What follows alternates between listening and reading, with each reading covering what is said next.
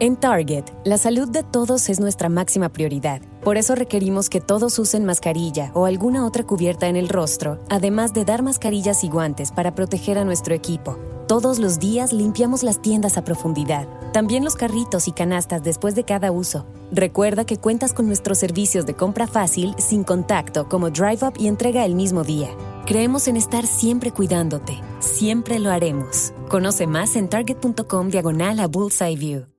Nada es más importante que la salud de tu familia y hoy todos buscamos un sistema inmunológico fuerte y una mejor nutrición. Es por eso que los huevos Egglands Best te brindan más a ti y a tu familia. En comparación con los huevos ordinarios, Egglands Best te ofrece 6 veces más vitamina D y 10 veces más vitamina E, además de muchos otros nutrientes importantes, junto con ese sabor delicioso y fresco de la granja que a ti y a tu familia les encanta. Todos queremos lo mejor para nuestras familias. Entonces, ¿por qué no los mejores huevos? Solo Egglands Best. Mejor sabor, mejor nutrición, mejores huevos.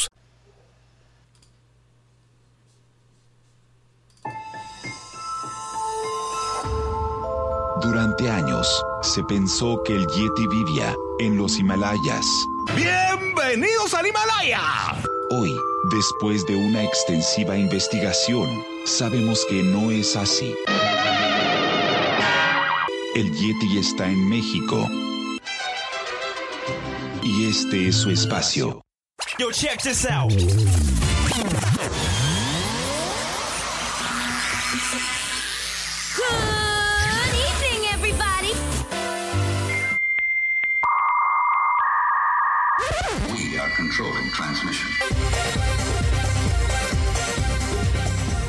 Estás escuchando la nueva temporada de La era del Yeti. Tecnología, Actualidad, arte, música, entretenimiento, sexualidad. Política. y mucho más. En este espacio, la era del Yeti.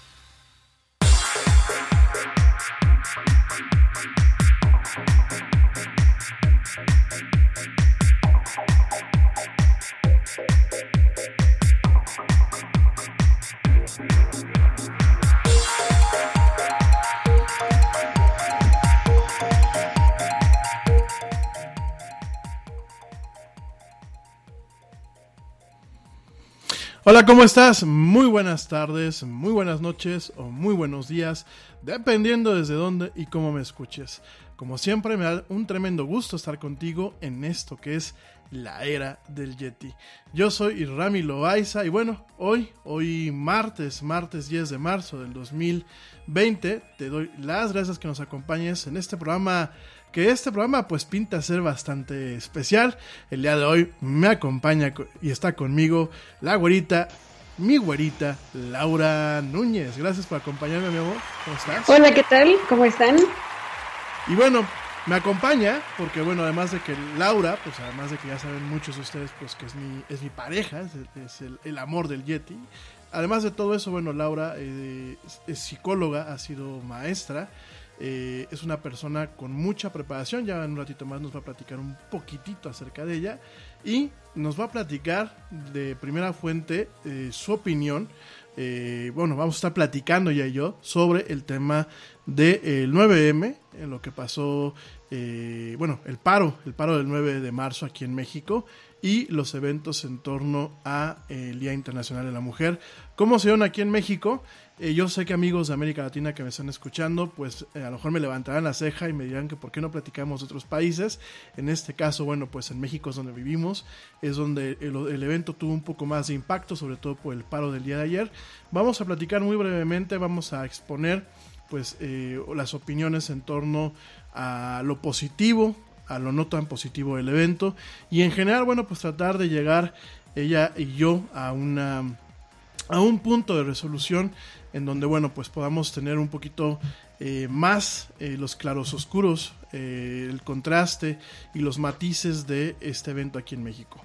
Eh, o por supuesto yo no podía platicar solamente del tema y bueno, qué mejor que una experta en muchas otras cosas, sobre todo con el tema de psicología, psicología de masas y aparte bueno, pues el tema de, de que pues ella está muy familiarizada con tratar con, eh, pues con más personas que el Yeti, que a veces es un poco más arisco y más ermitaño. Entonces bueno, vamos a estar platicando de esto, la primera parte del programa y la segunda parte tal y como quedamos Vamos a estar platicando de videojuegos. Ella pues nos va a acompañar. Vamos a estarnos riendo un poquito acerca de la historia de los videojuegos, algunos detalles, algunas cuestiones, sobre todo porque el día de hoy, el día de hoy 10 de marzo, es el día de Mario, así se le conoce. Es un día, pues sí, se volvió un día por los fans que bueno, pues es marzo 10, es de Mario de Super Mario Bros. Y eh, vamos a platicar un poquito acerca de este personaje, vamos a platicar un poquito acerca de cómo se convirtió no solamente en la mascota de Nintendo, sino en un icono cultural y un, icono eh, fácilmente reconocible en varias partes. Y bueno, vamos a empezar a platicar de los videojuegos en ese sentido el día de hoy. Probablemente no terminemos con el tema de la historia de los videojuegos. Si es necesario, bueno, pues mañana tocaremos el tema o el jueves tocaremos el tema y mañana platicamos de eh, seguridad digital como ya lo habíamos comentado. Te recuerdo que nuestras redes sociales, si nos, puedes encontrar como eh, la era del Yeti en, en Facebook, en Twitter nos encuentras como arroba el Yeti oficial y en Instagram nos encuentras como arroba la era del Yeti. Bueno, fuera de mi vida, platícanos un poquito acerca de ti antes de empezar con el tema del de el 9 de marzo. Bueno, antes me gustaría ver si las, la tecnología no me falla, porque ahorita estamos teniendo problemas un poco con el equipo, pero esperemos que, que nos apoye en este sentido. Híjole, me parece que este fin de semana realmente fue histórico con relación a los acontecimientos que se suscitaron en nuestro país.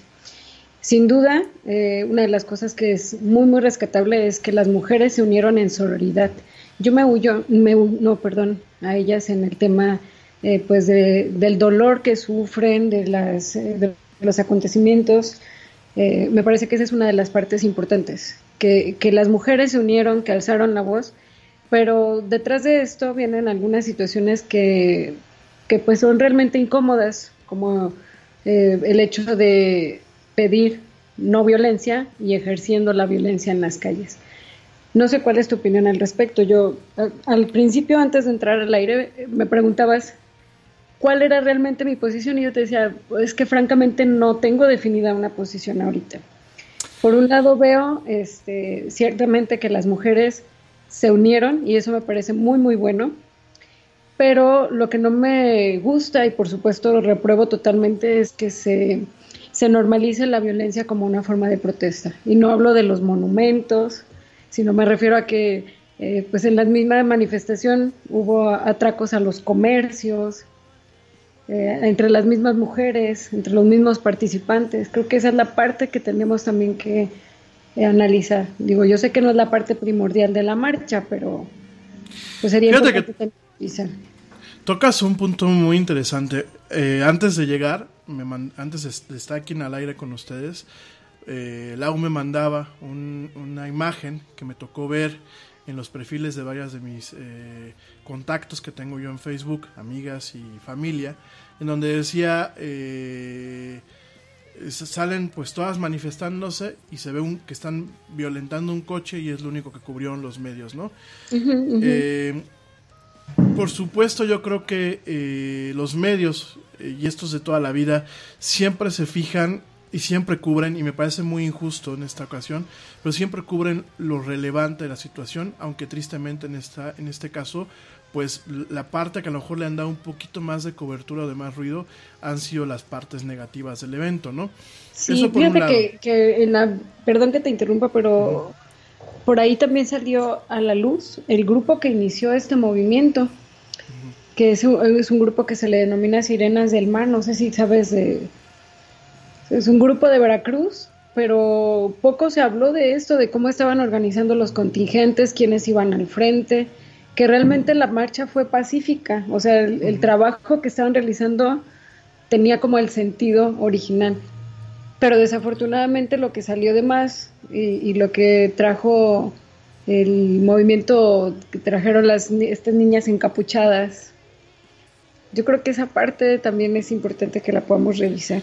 Sí, yo, yo lo que veo son varias lecturas, ¿no? Por un lado, eh, para la gente que nos escucha de fuera de México, este movimiento, esta marcha del día 8 se lleva a cabo, sí, en el marco del Día Internacional de la Mujer, que, bueno, pues yo personalmente, como muchos otros tantos días, en ocasiones me parece un poco absurdo, ¿no? Yo creo que a una mujer, al igual que a un niño, al igual que eh, al padre y a la madre, se les debe de vanagloriar por lo que son a lo largo del año, ¿no? Pero bueno, dejando a un lado eh, precisiones eh, de mercadotecnia y precisiones de fechas, eh, yo creo que hay varias lecturas, ¿no? Por un lado, para la gente que me escucha de afuera, tenemos el cansancio en México del tema de los feminicidios, que feminicidios los encontramos en diferentes aristas, ¿no? Tenemos, sí, por supuesto, la parte en donde se violenta a la mujer por el simple hecho de ser mujer en las calles, eh, se secuestran, eh, se violan, eh, se molestan muchas veces o bien se secuestran para el tema de trata de blancas. Yo creo que esa es una parte que se tiene. por supuesto ahí encontramos temas de feminicidio.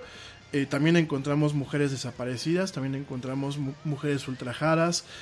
Por un lado tenemos esto, por otro lado yo creo que es el cansancio social de que México, como muchos otros países de América Latina, se ha mantenido en el tema del machismo, un machismo muy inculcado, un machismo muy recalcitrante, eh, machismo que, bueno, pues tristemente ha provocado también eh, que se violenten las libertades de las mujeres, por supuesto que se violente el físico y la psique de las mujeres, y eh, por supuesto que haya un retroceso en muchos aspectos de lo social el tema de los sueldos, el tema de las oportunidades de trabajo, el tema de el protagonismo o el tema de eh, la igualdad a nivel profesional que se tiene por el lado de las mujeres, ¿no?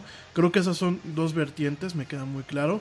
Eh, quizás las más positivas. Por otro lado, me llevo eh, otra lectura y creo que fue, fueron grupos muy reducidos, pero había grupos que eran feministas, cuando hablo de feminismo me refiero a un extremo, ¿no? Al igual de cuando hablamos de machismo, me parece que son ambos extremos. Y yo siempre he pensado que uno debe de caminar hacia el centro, ¿no? Ni caer en un extremo ni en el otro, ¿no? Habían grupos, si lo quieren llamar así, ultrafeministas, para quitarnos a lo mejor un poquito ahorita el tener que indagar en la semántica de las palabras, en donde más que un tema de buscar derechos o buscar igualdad o de buscar justicia, para las mujeres violentadas se buscaba una venganza. Eh, se buscaba el tema de todos los hombres somos unos puercos, porque pues habían así letreros, eh, todos los hombres somos malos, todos los hombres somos violadores, todos los hombres somos criminales, todos los hombres somos lo peor de lo peor, ¿no? Creo que esa fue una arista del, del, del, del movimiento muy pequeña, pero de todos modos fue una arista eh, bastante ruidosa. Y tenemos una arista, eh, la, la, la, última lectura, que fue la parte que comentaba la, la parte violenta, ¿no? La parte que violentó eh, no solamente eh, comercios, monumentos. Yo sé que el debate con el tema de los monumentos pues es bastante complejo. Dicen que pues un monumento eh, por supuesto no se equivoca. En Target, la salud de todos es nuestra máxima prioridad. Por eso requerimos que todos usen mascarilla o alguna otra cubierta en el rostro, además de dar mascarillas y guantes para proteger a nuestro equipo. Todos los días limpiamos las tiendas a profundidad, también los carritos y canastas después de cada uso. Recuerda que cuentas con nuestros servicios de compra fácil, sin contacto, como Drive Up y entrega el mismo día. Creemos en estar siempre cuidándote. Siempre lo haremos. Conoce más en target.com diagonal a Bullseye View.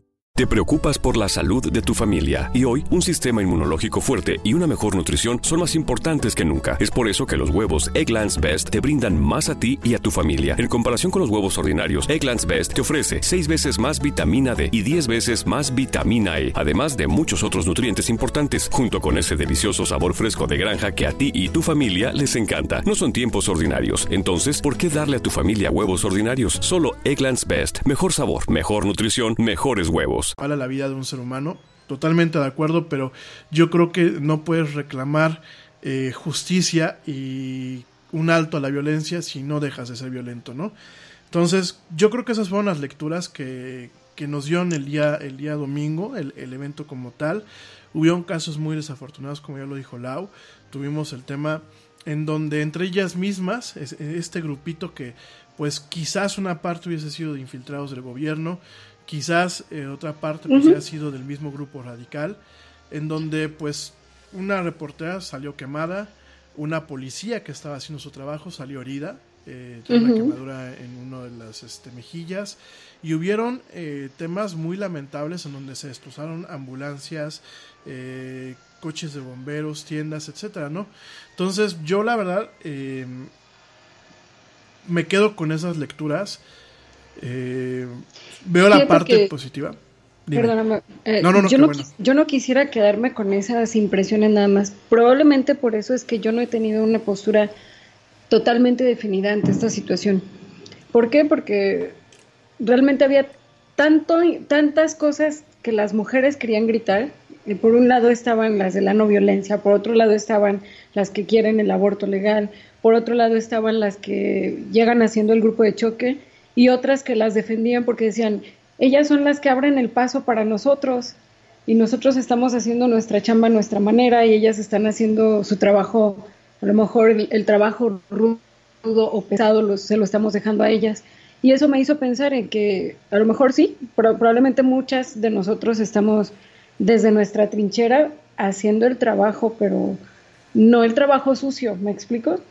Yo, yo te podría decir, eh, yo hago mi trabajo desde el aula, educando, eh, concientizando a mis estudiantes. Esa es mi chamba. Porque yo no me veo en la calle marchando y gritando. Sí me solidarizo con las mujeres, sí las apoyo. Pero el fin de semana eh, incluso tuve la oportunidad de, platicar con una mujer que ella manifiesta abiertamente que ha sido víctima de la violencia. Sin embargo, ella reprobaba totalmente el movimiento y ella decía, para mí no tiene caso este, asistir a una manifestación y mucho menos dejar mis actividades al siguiente día, porque con eso no me voy a ganar nada. Los golpes que recibí ya, ¿cómo se van a minimizar? Entonces, eh, me parece que, este fin de semana sí ha sido histórico, pero lleno de muchos contrastes.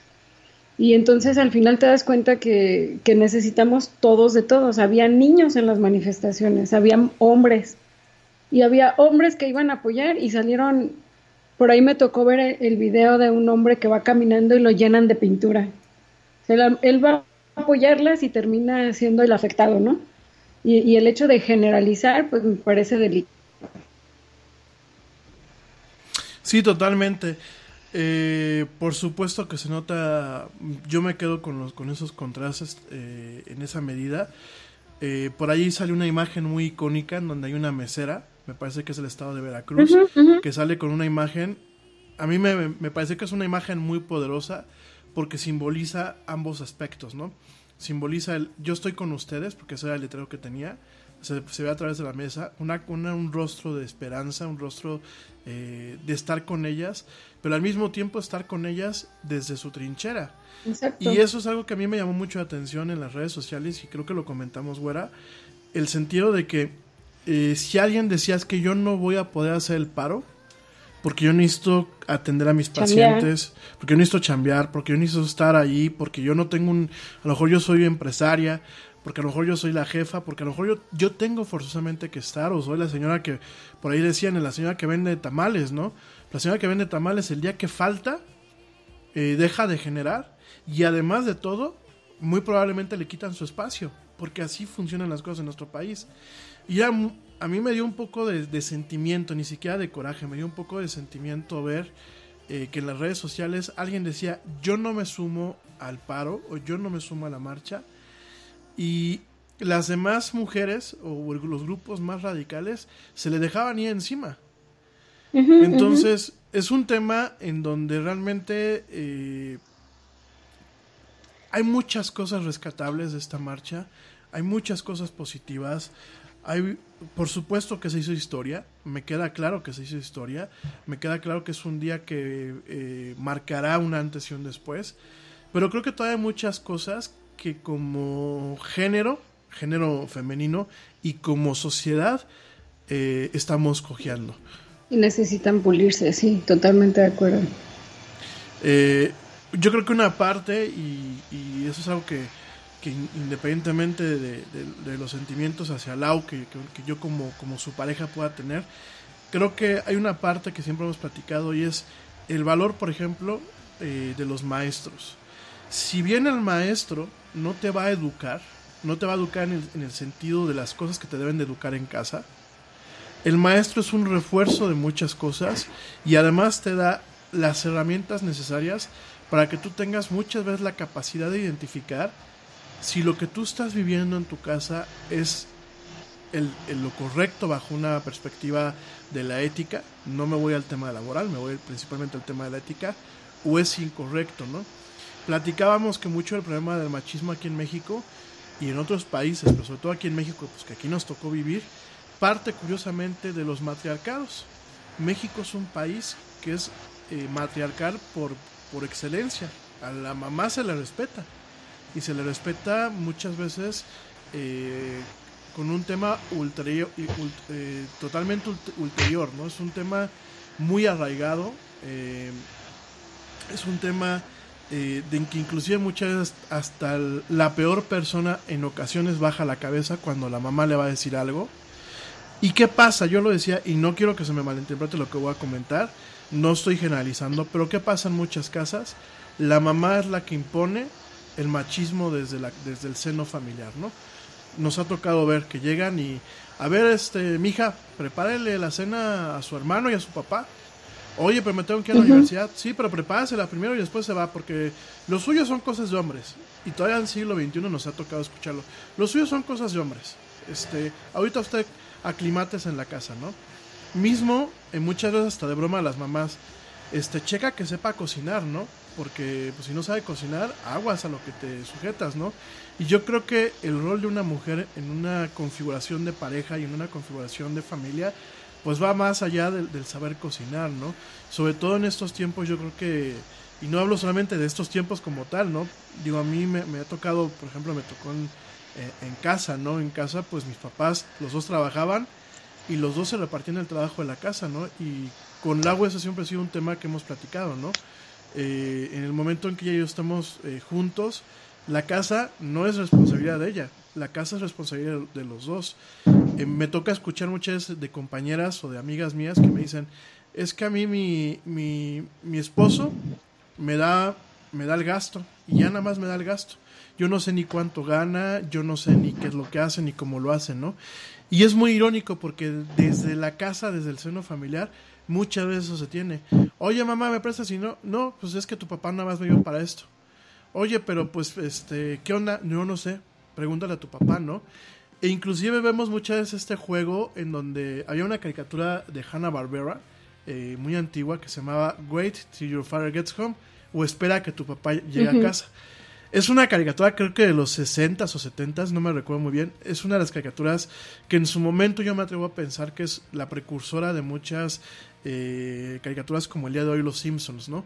Sin embargo, mientras que Los Simpsons tenían este toque de comedia desde un principio y de una sátira, esta caricatura que la llegaban a pasar en Cartoon Network era una caricatura que eh, era una era una, una fotografía satirizada eh, pero era una fotografía de la típica familia norteamericana no en donde eh, ustedes me van a decir y eso que aplica en nuestros países pues aplica de que de hecho el título de, de la caricatura así se llama espérate a que tu papá llegue a casa no y el papá llegaba todo cansado del trabajo y la mamá le empezaba a, a, a, a, surtir este, las quejas, ¿no? Y empezaban los problemas. Y había la hija que era medio activista, el hijo que era hippie, pero que pues no se metía con nadie, el hijo listo, que siempre estaba tratando de timar al papá en un buen plan, pero siempre era así. Y la mamá que era, pues sí, la dueña de su casa, pero solamente en la parte de su casa, ¿no? Entonces, fíjense nada más, y aquí, y aquí en México nos ha pasado, ¿no?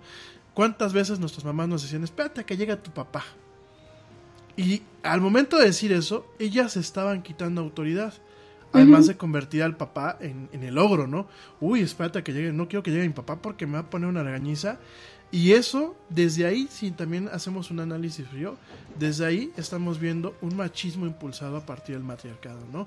Entonces, eh, la labor del, del, del maestro es importante, retomando un poquito el tema. ¿Por qué? Porque da ese tipo de herramientas, por supuesto, de aquellos que son eh, profesores de vocación, eh, da ese tipo de herramientas para que uno pues alcance a determinar que a lo mejor lo que está viendo en su casa no es la verdad absoluta, ni es la verdad necesaria, porque muchas veces ese tipo de cosas se terminan replicando. Y aún hoy, en pleno siglo XXI, no falta la aquella que todavía te dice, la, la muchacha que todavía te dice, pues yo me quiero casar porque a mí mi papel es quedarme este eh, de ama de casa, ¿no? Que no tiene nada de malo, ¿eh? Por supuesto que no tiene nada de malo y no estamos juzgando esa parte.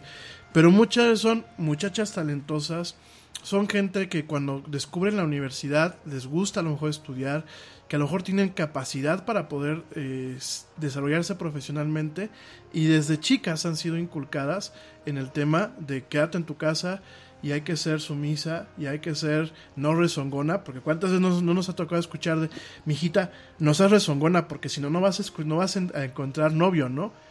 Y yo creo que no se trata de eso, yo creo que hoy en día realmente desde las casas tenemos que empezar a, a educar a la gente de que una pareja es una pareja uh -huh. y, y, y, un tema de igualdad, ¿no? Independientemente de las... Eh vamos, de las posturas de los grupos que se manifestaron, yo también considero que es importante darle el mérito propio a, a, a quienes lo merecen, ¿no? Si nos ponemos en el, en el terreno de análisis, las mujeres hicieron historia en nuestro país. Y no solamente consiguieron que se manifestaran las amas de casa, se manifestaron incluso este, de otros géneros apoyando eh, padres de familia, niños, a lo mejor haciendo un esfuerzo mínimo o, poniendo su granito de, de arena, pero hicieron eh, que el país se moviera y, y, de mil formas, ¿no? A lo mejor uno sí, eh, probablemente lo que yo te decía, algunos hacemos nuestro trabajo desde nuestra trinchera en la educación, otros en casa, otros probablemente su trabajo es estar en la calle y abrirles el paso, otro será concientizar a través de centros de, de, apoyo contra la violencia y demás. Entonces, eh, me parece que este, este movimiento o esta fecha sí va a quedar grabada en la historia. Es increíble todo lo que consiguieron y, e indiscutiblemente tendremos que revisar lo que hay de trasfondo, la parte del respeto, que probablemente esta es la que sigue por ahí volando y que necesitamos reforzar mucho. Por eso yo, yo te decía al principio, lo que voy a reprobar y rechazar totalmente es que se normalice la violencia como un acto de protesta. Y que sí, que tengamos la libertad de alzar la voz, que, que la revisemos, que, que, la letra a lo mejor no estaba así, estaba así como muy agradable, A lo mejor la, la composición estuvo bastante buena, ¿no? Pero, pero mira, al final ellas también, ese pequeño grupo hizo, hizo su participación, hizo su aportación de una manera pacífica. Y creo que esto es importante porque de mil formas hubo apoyo. Entonces el, el, el país entero se movió. El país entero estuvo, eh, los ojos estuvieron puestos en este movimiento. Y yo creo que eso es algo bastante, bastante rescatable. De, sin lugar a dudas, yo creo que lo que decíamos, eh, se hizo historia eh, se, unió, se unieron en, en, varias causas.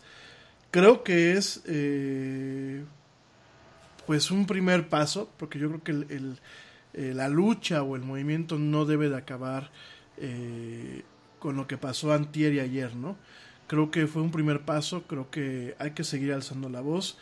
El día de ayer pues hubo un paro, eh, el domingo, el día 8, fue la marcha, que fue aparte una marcha con bastante asistencia, no solamente en México, eh, las marchas se replicaron en diferentes países. En Canadá, en Vancouver, hubo gente manifestándose.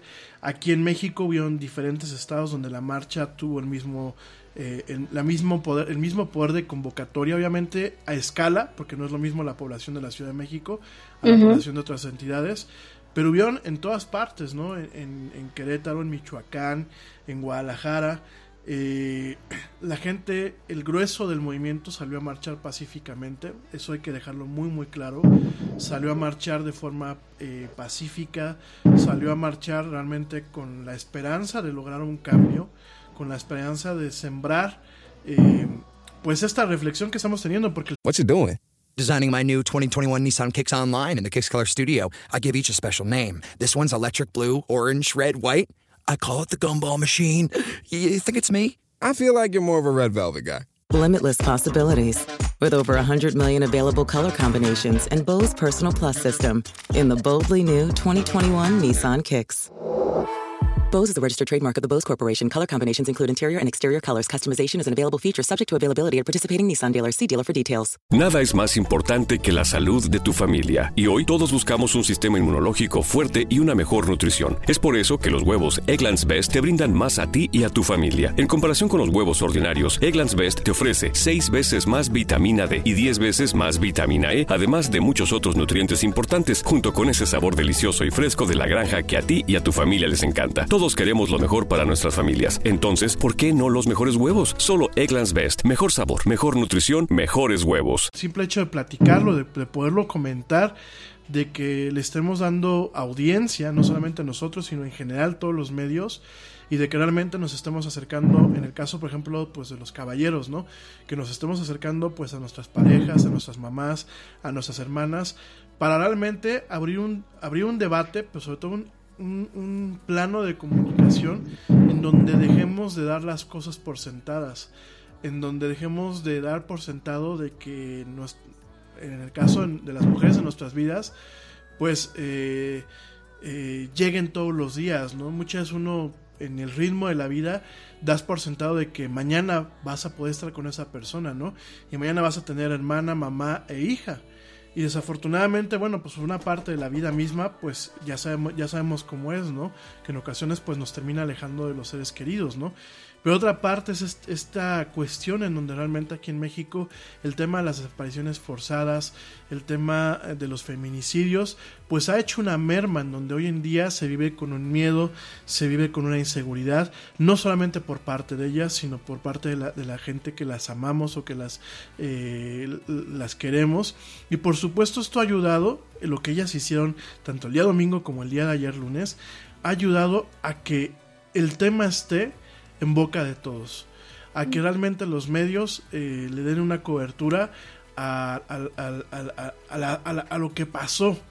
Pero, y que se abra un puente de comunicación en donde realmente eh, nos caiga el 20, como decimos aquí en México, nos caiga el balde de agua fría y dejemos de querer tapar el sol con un dedo y veamos la realidad tan cruda y tan preocupante que estamos viviendo en este sentido, ¿no? Y lo, lo que acabas de decir eh, me, me, hace recordar de, entre tantas publicaciones que, que han eh, aparecido desde el domingo. Realmente luego empiezas a ver eh, opiniones y puntos de vista, ¿no? Por ahí salió, de hecho fue una fotografía muy comentada de una mujer que decía que no tenía su playera lista, que no la tenía lavada y que tuvo que improvisar y etcétera. Entonces ella iba en el contingente de, apoyo en, en, la primera parte de la marcha. Entonces ella dice que, que se acerca a una mujer y le pregunta, eh, ¿sabes por qué estás aquí? ¿Sabes por qué marchas? Y que de repente volteó a verla y le dijo, tú marchas por mi hija, que me la mataron. Y yo estoy marchando por la tuya para que no le pase nada. Entonces, cuando ves comentarios así, pues es, como es imposible que no te conduelas de la situación.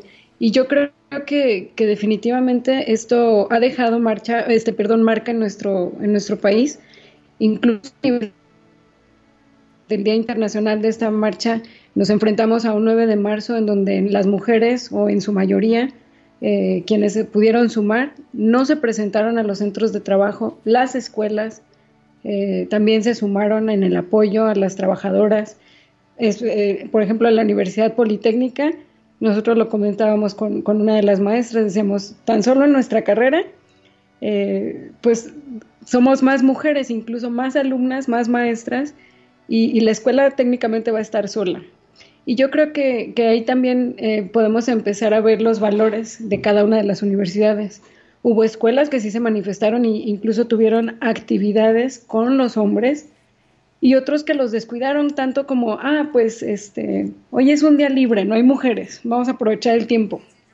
Y, y me parece que eso también es importante, a nivel este, de, laboral, las empresas se unieron, apoyaron, eh, y eso también fue, como lo mencionabas tú en un principio, eh, parte mucho de la ética personal, o sea, no es porque a lo mejor algunas eh, mujeres lo tomaron meramente como un día de descanso y otras sí lo tomaron como una parte de apoyo. También salió por ahí una publicación de una mamá que le decía a la maestra, si va a haber clases, no señora, nosotros nos vamos a, a sumar. Y no, pero es que en mi trabajo estábamos muy contentas porque era un día libre y sin hijos. Entonces, como que, por, eso te decía al principio, hay tantas cosas en el aire que, que, francamente a mí me cuesta mucho trabajo aterrizar una sola opinión o una sola postura con relación a, a todo esto que se suscitó. Fíjate, fuera de mi vida que comentan aquí en cifras, porque hay que dimensionar un poco las cosas, ¿no?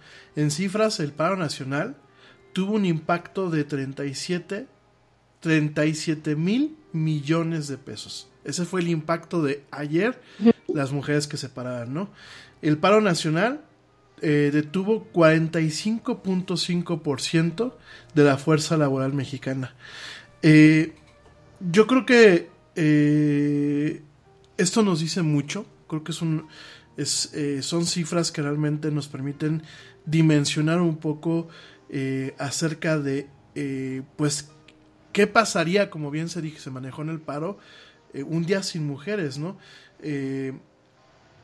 yo sé que a lo mejor el, llevar el tema de, de las vías humanas a un plano netamente económico quizás puede sonar frío, pero en estos tiempos quizás también nos permita realmente dimensionar el nivel eh, histórico, si lo queremos llamar así, de este evento, ¿no?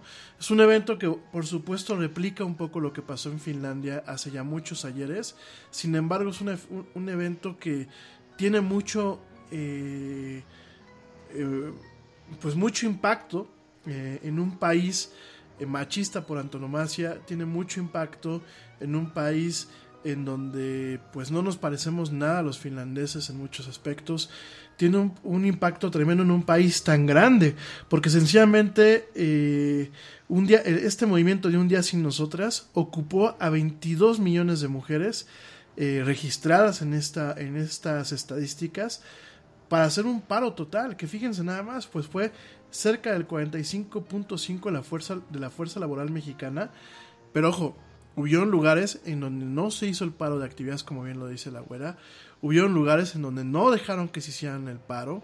Eh, por ahí hay una televisora de la Jusco que pues no voy a decir su nombre, pero ellos dijeron que les iban inclusive a, a, descontar el día, que les iban a inclusive en algunos casos ya de la televisora, en algunos puestos, a rescindir el contrato si faltaban. Digo, más allá de los intereses detrás de este tipo de cosas, pues hay que pensar que hubieron muchas mujeres que no se pudieron movilizar, no pudieron hacer el paro de empleos formales y sin embargo el paro aún así es un paro tremendo y es un paro que de alguna forma es eh, eh, eh, proporcional a lo, doloroso de, de, la situación que se está viviendo, ¿no? fíjate nada más en el transcurso de tres años, del 2016 al 2019, el número de feminicidios pasó de 426 a 1006. Y en enero la cifra fue de 73 feminicidios, ¿no? Eh, ese mismo mes, enero del 2019, se registraron, eh, perdón, sí, en enero del 2019 se registraron 19.183 llamadas de emergencia por hechos violentos contra las mujeres, pero fíjate nada más, solamente se abrieron 8.163 carpetas de investigación, ¿no? Lo cual es, es, es un tema que, a ver, yo sé que esto es muy frío lo que voy a decir, pero por supuesto que nos ayuda a dimensionar las cosas. La violencia contra las mujeres en el país tiene un costo de 245.118 millones de pesos anuales. Si se fijan, el paro, el paro que eh, eh, realmente eh, costó 37 mil millones de pesos, es poco lo que cuesta realmente en comparación a lo que se ha perdido con el tema de la violencia contra las mujeres y, eh, por supuesto, eh, es poco, obviamente, el, comparado a lo que realmente representa el valor de una vida humana, ¿no? El valor de una vida humana que puede ser, pues, tu esposa, tu mamá, tu, hija, tu hermana, ¿no? Entonces, eh, fíjense nada más, 1.5% equivale a lo del Producto Interno Bruto y 5 puntos del presupuesto de egresos de la federación. son los datos fríos que se presentan al respecto. Pero bueno, vamos, este, es cuestión de que realmente eh, hagamos, hagamos un parteaguas y realmente reflexionemos sobre este tema y no reflexionemos ahorita, no lo haremos como una moda, sino que realmente reflexionemos pues todo el tiempo, ¿no? Fíjate que, que ahorita también me venía, eh, bueno, estaba recordando como, te digo, eh, se ha manejado tanta información, bueno, no ha parado de circular toda esta información.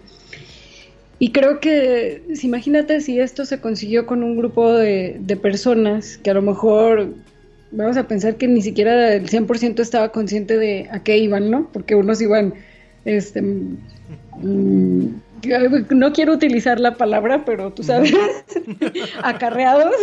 Sí, sí, sí. Sin, embargo, eh, también en la tarde por ahí estábamos viendo algunos videos, ¿no? De donde las mujeres empiezan a hacer protestas a través de la sexualización y entonces me desnudo en la calle para pedir que no, este... No me maten. Que no me maten, ¿no? Y es como, a ver, espérame, o sea, como que, como que el sentido propio de la, de la, la marcha, de la intención, eh, se iba perdiendo. Yo creo que también eso es parte de, lo, que, lo que decíamos al principio, ¿no? De la psicología de las masas.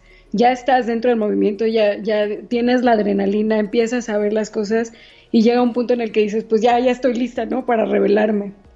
Y, y este, pues eso también, eh, insisto, ¿no? Ese, ese es el, el, contrapunto, el que tendremos que analizar realmente la comprensión, el respeto, eh, la aplicación de los valores y sobre todo porque pues eh, el término o la imagen de la mujer es como incluso la, la, la parte de la pureza, de la que educa, de la que este, desarrolla, ¿no? Y no podemos hablar entonces de mujeres que van por las calles gritando e insultando al gobierno, a, este, a los machos, y, entonces eh, las mismas que defienden eh, el que el, aborto sea este, voluntario o que sea aprobado, digo, yo creo que, que hace falta también definir las vertientes de las intenciones esta lucha.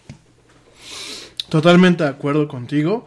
Y pasará a este tema porque es un tema muy extenso, es un tema que eh, vamos a continuar platicando, que vamos a, seguir teniendo la colaboración aquí de, de la güera, sobre todo porque, bueno, pues hay cosas que yo como, como hombre, pues estoy limitado a, hablar de esos temas, ¿no? O sea, eh, me dio mucha risa que también hubieron muchos eh, compañeros que se pusieron a opinar como si fueran expertos en la causa, y yo creo que por más que seas un politólogo o que seas un comunicólogo y eso, no, no tienes la capacidad a lo mejor de, de, realmente dimensionar el tema del miedo, el tema de la zozobra, el tema del malestar, que es un malestar, eh, pues si lo quieren llamar así, inclusive de, de mucho tiempo, de, de, mucho trasfondo, de muchas vivencias. Entonces digo, pues aquí en ese sentido... Eh, eh, lo correcto, yo también ya vamos a llamar a la mamá del Yeti, vamos a estar platicando con, diferentes mujeres de este tema para, primer lugar, que no se acabe solamente en este mes, ¿no? Y que no se acabe solamente con estas manifestaciones. Es un tema que yo creo que eh, aquellos que comunicamos tenemos la obligación de estar eh, con el con, como cuchillito de palo, ¿no? Y, poner y no quitar el dedo del renglón, porque eh, yo me, me, me, empiezo a asustar, y lo digo sin afán de que suene dramático, me empiezo a asustar de que abro, abro el Facebook y empiezo a ver eh, amigos y amigas que comparten alerta Amber, se perdió fulanita de tal, este, ayúdenos a Querétaro, se perdió aquí, ayúdenos León, ayúdenos La Piedad, ayúdenos Michoacán. Y, lo, lo, que me, me empieza a mí a, a, abrumar muchísimo es que es diario.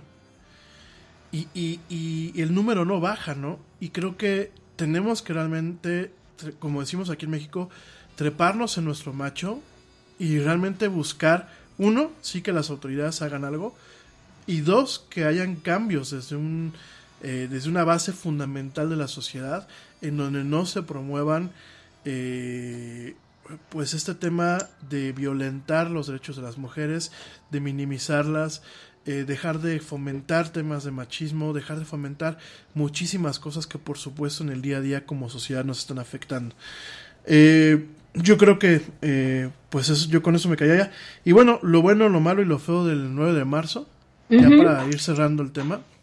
Vamos a, a, revisar o qué podemos encontrar de lo bueno, lo malo y lo, feo. porque no podemos esconder lo feo, ¿no? Ahí estuvo, ahí todos, desafortunadamente tú lo mencionaste y, era parte de la de la imagen que, que, te mandé hace rato, ¿no? Que los medios se encargan de, de mostrar la parte que vende, la violencia, pero, pero poco se habló de lo que yo te decía al principio, de los contingentes, de cómo se organizaron, quiénes estuvieron al frente. Poco se habló, vimos un montón de gente de morado y de verde, pero, pero no se les reconoció eh, en calidad del esfuerzo y de, realmente todo lo que consiguieron estas mujeres en esta, en esta manifestación. Y pues bueno, una de las primeras cosas que vemos como lo bueno es que, que nuestro país despertó y este movimiento de mujeres ya nadie lo va a parar. Eh, yo creo que muchas, muchas mujeres se solidarizaron, se sororizaron y, ahora están más unidas que nunca en, la lucha. Yo creo que esa sería una de las primeras cosas que podemos rescatar. ¿Tienes alguna otra tú? Em, yo creo que eh, otra cosa positiva es la forma en la que se organizaron. Yo creo que sea muy interesante en algún momento platicar con este colectivo, este, las sirenas, sirenas de mar. Eh, creo que nos da un, un, un, atisbo de esperanza a la gente como un servidor que en ocasiones pensamos que ya no hay muchas cosas que hacer, que aunque levantes la voz muchas veces no se llega, no se llega a nada. Creo que eso sea con lo, con lo positivo. Eh, y que bueno, donde había silencio y miedo, hoy se alza la voz y se pasa la, la decisión. Y, y, la acción es posible que, bueno, pues el, el, 40% de la fuerza laboral no salía de su casa, que, bueno, pues es más del 54% de la carga laboral. Y bueno, como ya lo platicamos, pues eh, los cálculos nos dicen que 37 mil millones de pesos se, se perdieron por este paro, ¿no? Entonces realmente nos ponemos, si lo quieren ver así un poco tarde, pues nos ponemos al mismo nivel que países como en su momento Islandia, Polonia eh, y Argentina, ¿no? Creo que eso es importante. Sí, sí, sí, totalmente. Eh, otra cosa buena que me parece rescatable es que a partir de este fin de semana nuestro país ya no va a volver a ser el mismo. Todas las mujeres, incluyendo amas de casa, profesionistas, eh, madres solteras, todas se han unido y se han solidarizado en este movimiento, han levantado la voz, lo que me parece sumamente plausible y, este, me parece que se puede rescatar bastante. Eh, desafortunadamente no nos podemos sentir, a lo mejor digo, nunca nos va a doler igual la situación, pero nos podemos acompañar y eso yo creo que nos ha dado fortaleza, fortaleza como, no solo como género, sino como seres humanos que, que de alguna manera ya no estamos tan insensibles a los fenómenos. Eh, y yo creo que esa es una de las partes que sí podemos este, rescatar de este movimiento, de este fin de semana que tuvimos tan, tan este, tan sacudido. Otro punto yo creo eh, sería pues la solidaridad de los hombres, realmente sin importar edad ni condición social. Hay que reconocer que bueno pues muchos hombres eh, estamos asumiendo el rol masculino de manera más consciente y por supuesto yo creo que la mayoría de la sociedad está dispuesta a cambiar herencias malditas, ¿no? De la gente que apoyó. Yo creo que eh, mucha gente, y lo volvemos a repetir con el tema de, todo este discurso, de todo este tema que, que ya se dimensiona, que ya está en el aire, pues realmente ha permitido que entender a mucha gente que el machismo la hacer a sus madres, la hacer a sus compañeras y la hacer a sus hijas, ¿no? Yo creo que mucha gente quiere un país diferente con ellos y ya lo demostraron tanto en sus redes, en la marcha, en su trato, haciendo un doble esfuerzo laboral eh, eh, eh, el, día de ayer. Hubo mucha gente que tuvo que dobletear turnos para cubrir a las compañeras, alzando su voz de defensa y protección para sus mujeres, compartiendo el, tema de las áreas domésticas que yo creo que pues debe ser de planta, pero bueno, qué bueno que ya hay gente que lo está entendiendo. Yo creo que eso pues es por default, ¿no? El tema de una casa, lo vuelvo a repetir, a lo mejor parece muy banal, pero cuando una mujer dice es que te voy a tener muy limpia la casa. No, es vamos a tener muy limpia la casa. Creo que es un, tema de muchas responsabilidades compartidas, ¿no? Eh, el tema de la participación en la crianza de sus hijos me parece muy importante. Me ha tocado ver a muchas parejas que hoy te toca el niño, ¿no? O no, yo para eso me casé contigo, para que tú cuides a mis niños, ¿no? Entonces creo que también eso se vuelve un tema importante. Creo que ya platicamos en otro programa, pero creo que hay que realmente hacer un énfasis en el tema de pareja. Y eh, por supuesto creo que todo este tipo de pláticas y todo este tipo de temas, pues espero yo que, realmente haya un cambio y lo podemos, por, lo menos lo pudimos palpar con la solidaridad de los hombres este fin de semana, que espero que bueno, pues ya sea de aquí para el real, ¿no? Ahora, lo malo. Lo malo, híjole. Yo una de las primeras cosas que veo es que desafortunadamente se confunde el término de empoderamiento con violencia. Y entonces ahora parece que una mujer empoderada es una mujer que eh, puede llegar, destruir, gritar. Y, no, no va por ahí el tema. Me parece que, que el término ciertamente ha empezado a tomar más fuerza en nuestro país o en nuestra sociedad, pero, pero creo que estamos confundidos en el tema del empoderamiento y de ser una mujer empoderada, ¿no? Yo creo que, que sí, bueno, tendrá sus, sus ganancias porque gracias a esto se consiguió una manifestación enorme que ha hecho historia en el país, pero creo que, que tendríamos que tener mucho, mucho cuidado en las personas que, que son las responsables de dirigir esto, porque ser una mujer empoderada no significa que eres una mujer violenta. Y ser una mujer empoderada no significa que ya todas tenemos que tomar clases de defensa de personal y, y, este, y ahora ya puedo hacer todo yo sola. Eh, me parece que por ese lado necesitamos aprender más a convivir en sociedad.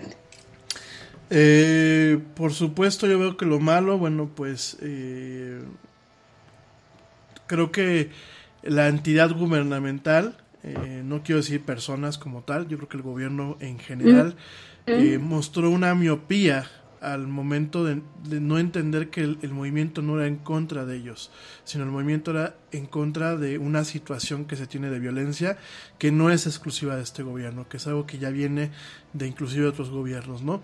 Creo que este tema de no, no entender que no entienden, no dimensionar eh, el impacto de, este, de, este, de estos hechos, eh, no fue una no fue una no fue un conflicto de estamos contra el presidente no porque pues me tocó ver el gabinete no que el gabinete de mujeres decía es que nosotros estamos con el presidente no no no no creo que eh, se desvirtuó a nivel gubernamental el gobierno que el movimiento. Creo que se desvirtuaban muchas cosas en ese sentido.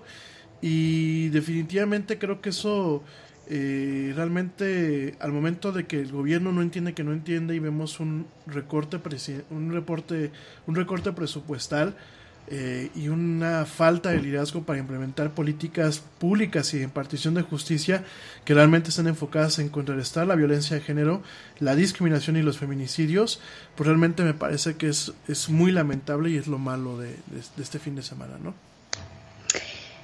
Eh, sí, sí, sí. Otra, perdón, otra de las cosas eh, que, pero este es mi, mi particular punto de vista. ¿eh? No es la maestra Laura, no es la psicóloga. Híjole, eh, al mediodía estábamos por ahí revisando, eh, pues te digo, contenido, ¿no? Videos y demás. Y por ahí salió la entrevista que le hacen a una de estas niñas encapuchadas. Y entonces ella con un lenguaje bastante que deja mucho que desear, ¿no? Eh, empieza a hacer alusión a, este, queremos sacar al presidente, bla, bla, bla. Y sin embargo, aparece después el, presidente eh, diciendo que se va a someter a la revocación de mandato derivado de la entrevista que le hacen a esta niña. Entonces yo creo que esta es una parte muy fea porque digo, no es posible que este tipo de personas con ese nivel cultural que tienen tengan muchísimo más peso que, se, que ellos sí se hicieron escuchar en, ese, en esa forma, que las personas que estamos en las aulas, que los empresarios, que la gente que mueve económicamente al país. Me parece que ese punto eh, me dejó muy, muy decepcionada. Eh, bueno, sin embargo, pues hay que, este, no podemos eh, negar que, que, tuvo algún cierto impacto en este, en este proceso, ¿no? No me gustó en absoluto la forma, pero algo consiguió creo que es muy propio de los tiempos modernos en donde para bien o para mal quizás gente que no tenía voz ahora la tiene. Eh, no, no voy a tocar, no voy a entrar mucho porque si no ahorita voy a empezar a, a rabiar, a enojarme como muchas veces me dicen que me enojo. Eh, definitivamente sí creo que fue lo malo. Y eh, por supuesto, ¿no? Yo creo que creo que la, los políticos, digo, eh, si hay algún político que nos escuche, yo creo que tiene que cambiar un poco el chip. Yo creo que la democracia tiene que evolucionar. Y. Ay, se nos cortó. Ahorita vamos a ver si ahorita regresa. Eh, creo que tiene que revolucionar el tema de la democracia. Eh, no esperar a que venga una revolución, porque la revolución es eh, por lo general son sangrientas, por lo general son, eh, pues, eh, conllevan muchas cosas en donde gente, pues, inocente se ve afectada, ¿no? Entonces, yo espero que no se tenga que caer en una revolución, no solamente en nuestro país, sino a nivel general, y realmente que busquemos evolucionar la democracia, ¿no? yo entiendo que en una democracia todo el mundo tiene que tener voz, pero quiero pensar que en la democracia ya regresó la guarda, ya ya regresó. Quiero pensar que en la democracia eh, debe de haber un, un, un parteaguas y debe de haber una forma quizás más activa de, de que la voz de ciertas personas tenga más, más peso que otras voces, ¿no? Y no por un tema de discriminación y no, no por un tema de elitismo, sino sencillamente porque, pues esa muchacha que pudo haber aportado, no supimos de qué lado estaba realmente, ¿no? No supimos si era una infiltrada, eh, no supimos si era una, una alguien que a lo mejor traía otra agenda, o sea, realmente creo que eh, me pareció muy lamentable que justamente ese medio y esa personalidad del, del periodismo hiciera justamente esa entrevista, porque me da la idea que era más para desvirtuar el movimiento que para otra cosa, ¿no? Lo feo. Lo feo. Eh, que desafortunadamente tuvieron que pasar situaciones tan desagradables como el caso de Ingrid y de Fátima, que, fueron que gracias o, bueno, desafortunadamente, pero estos, estos casos hicieron que el movimiento se despertara y que empezaran a, a manifestarse. Mm, sí. por, por estas injusticias. Eh, eh, digo, tuvo que pasar algo así tan feo para que México despertara. Y, y, este. ¿Sí? ¿Me, me escuchas? Sí. De repente, como. ah, Sí, como que se cortó un poquito. Ajá, ajá. Yo creo que esa es una parte fea, la otra parte, eh, sin lugar a dudas, eh, creo que el anacronismo del gobierno eh, pueda inspirar o contagiar al resto de los poderes, eh, jueces, gobernadores, diputados y demás clase política, que se sigan los pasos. Eh, ahorita es un tema que sí lo hemos concentrado en la parte gobernante, sobre todo en el partido hegemónico ahorita. Sin embargo, bueno, yo a mí no me gustaría que esto se replicara en otros aspectos, ¿no? Otra parte fea.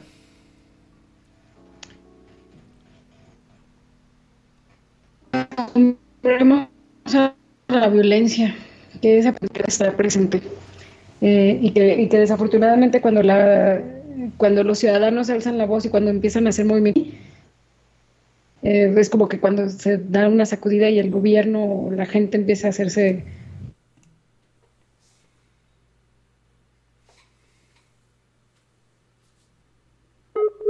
de la situación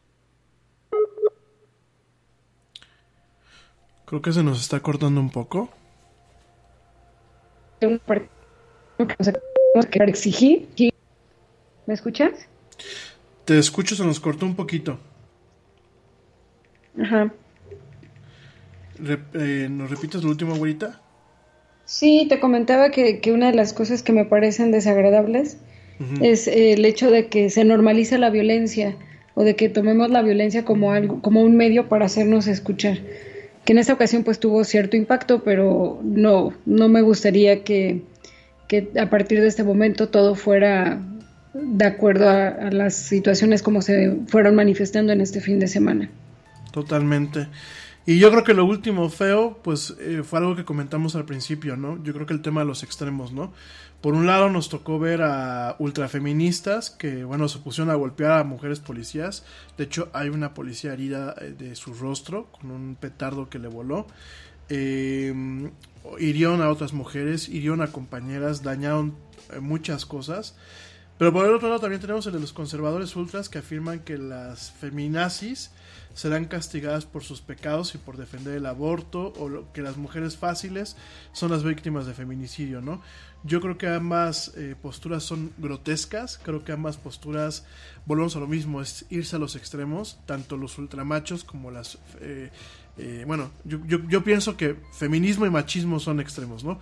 Nada es más importante que la salud de tu familia. Y hoy todos buscamos un sistema inmunológico fuerte y una mejor nutrición. Es por eso que los huevos Egglands Best te brindan más a ti y a tu familia. En comparación con los huevos ordinarios, Egglands Best te ofrece 6 veces más vitamina D y 10 veces más vitamina E, además de muchos otros nutrientes importantes, junto con ese sabor delicioso y fresco de la granja que a ti y a tu familia les encanta. Todos queremos lo mejor para nuestras familias. Entonces, ¿por qué no los mejores huevos? Solo Egglands Best. Mejor sabor, mejor nutrición, mejores huevos. Nada es más importante que la salud de tu familia. Y hoy todos buscamos un sistema inmunológico fuerte y una mejor nutrición. Es por eso que los huevos Egglands Best te brindan más a ti y a tu familia. En comparación con los huevos ordinarios, Egglands Best te ofrece 6 veces más vitamina D y 10 veces más vitamina E, además de muchos otros nutrientes importantes, junto con ese sabor delicioso y fresco de la granja que a ti y a tu familia les encanta. Todos queremos lo mejor para nuestras familias. Entonces, ¿por qué no los mejores huevos? Solo Egglands Best. Mejor sabor, mejor nutrición, mejores huevos.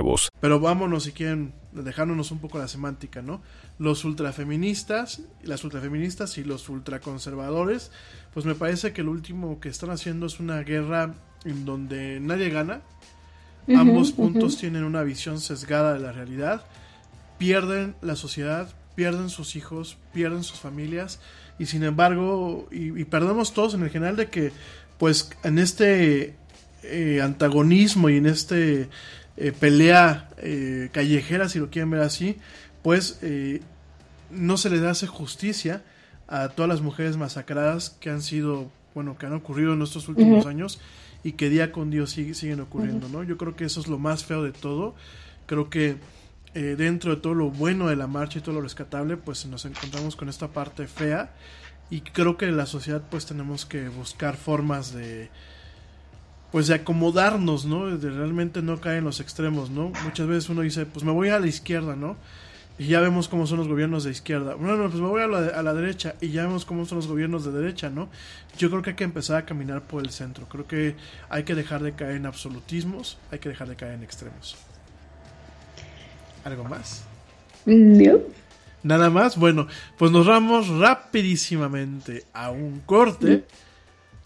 Gracias, gracias, gracias, güerita, por estar acá. No te me vayas, no te me vayas. Mm, Gracias. Y nos No, vamos aquí vamos a un corte. Te recuerdo nuestras redes sociales. Nuestras redes sociales. Eh, en Facebook me encuentras como arroba la era del Yeti. En Twitter nos encuentras como arroba el Yeti oficial. Y en Instagram nos encuentras como arroba la era del Yeti. No tardes, ya volvemos en esta tarde de martes 10 de marzo del 2020 en esto que es la era del Yeti.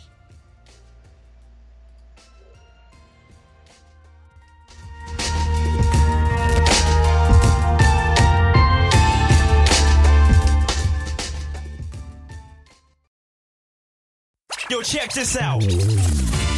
Este corte también es moderno. No te vayas.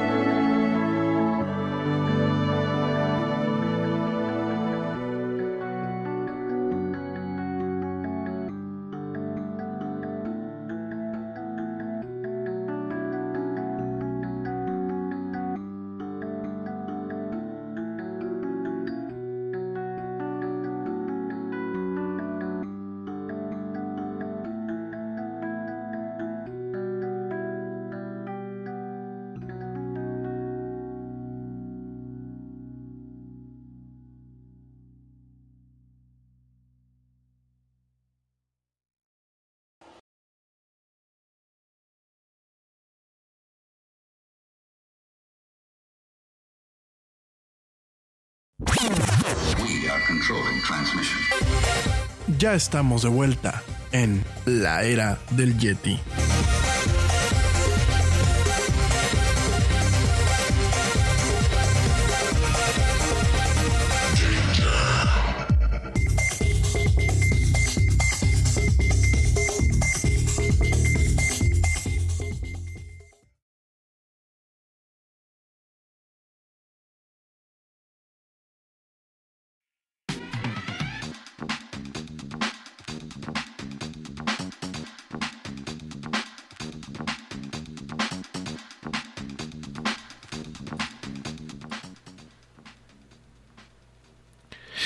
Ya estamos de vuelta en esto que es la del Yeti. Me sigue acompañando la güerita Laura Núñez por acá. Y eh, rápidamente saludos a la maestra Laura Angélica García que nos está escuchando. Gracias por escucharnos. Saludos también a mi sobrina, a la netita bonita. Saludos también. Saludos a eh, Pablo Marín, a Ernesto Carbó y a George de Negra, que bueno, son parte del equipo honorario de aquí de la Yeti. Gracias también por escucharme. Saludos a la mamá del Yeti, por supuesto, que me está por ahí escuchando. También le mando un beso a mi mami. Y saludos en general a toda la gente que nos escucha. Hoy no veo gente en el Messenger, bueno, en, la, en el inbox de, la era del Yeti. Pero bueno, si hay alguien, pues ya mañana estaremos eh, mandando saludos. Gracias de verdad por acompañarnos. Y bueno, vamos a pasar a temas un poco más relajados, como bien lo platicamos la semana pasada. Hoy vamos a empezar a hablar un poquito acerca de la historia de los videojuegos. No nos va a dar tiempo de todo, sin embargo, bueno, vamos a, plantear el tema y ya sea que mañana lo continuemos o bien el jueves lo continuemos, dependiendo, bueno, pues también de las expectativas que ustedes tengan en torno a que si quieren que mañana toquemos el tema de seguridad digital para papás y para maestros y para tíos y etc. O bien lo tocamos hasta la siguiente semana y, y mañana tocamos la continuación de esto. O bien el jueves, el jueves que es jueves de entretenimiento, pues seguimos con este tema. Eh, rápidamente te comento que hoy es el Mario Day. ¿Por qué? Porque es 10 de marzo. En inglés se escribe Mars. Marten Day. Es una celebración anual de lo que es la franquicia de Super Mario Bros. Obviamente todos los años, el día 10 de marzo, pues es cuando toma esta, este día. Y eh, bueno, pues nos dice eh, Nintendo que pues este, esta festividad se puede celebrar vistiéndose como Mario, teniendo una fiesta como de Mario Bros. o bien jugando juegos de Mario, ¿no? Eh, aunque, la, aunque esta festividad o este día no fue creado, declarado por Nintendo, el día se ha utilizado de forma eh, no oficial por muchos fans desde el 2016, desde, bueno, perdón, desde cerca de los años 90. Desde 2016 Nintendo ha oficialmente abrazado este día y ha estado eh, ha celebrado anual, lo ha celebrado anualmente promoviendo juegos de Mario y eventos eh, temáticos de Mario, ¿no? Eh, en la cadena ABC eh, de una, un noticiero de esa cadena norteamericana el 10 de marzo el, del 2017, el encabezado principal fue el National Mario Day y se pasó una pequeña nota en donde la gente, bueno, pues este se veía jugando estos juegos, ¿no? Eh, ya platicaremos de Mario. Mario, bueno, pues es una creación japonesa. Eh, su, su, creador de, de, Mario es eh, pues el mítico. Es un cuate que bueno ya tiene eh, una trayectoria en los círculos de fans. El señor Shigeru Miyamoto, que bueno, pues es el creador de Mario, es el creador de Donkey Kong, es el creador de Zelda. Y bueno, realmente eh, Mario ha sido un personaje que ha cambiado eh, lo que es eh, cómo se entienden los videojuegos, no solamente a partir de que es una mascota, una mascota corporativa, sino eh, a, partir de lo que, bueno, realmente es un icono popular, ¿no? Eh, para entender un poquito todo esto, ya llegaremos en su momento a platicar de Mario como tal, pero para entender un poquito de esto, te quiero platicar un poquito acerca de los videojuegos. Los videojuegos eh, realmente no son cosa moderna, tampoco son cosa del Atari, realmente los videojuegos surgen eh, alrededor de 1960.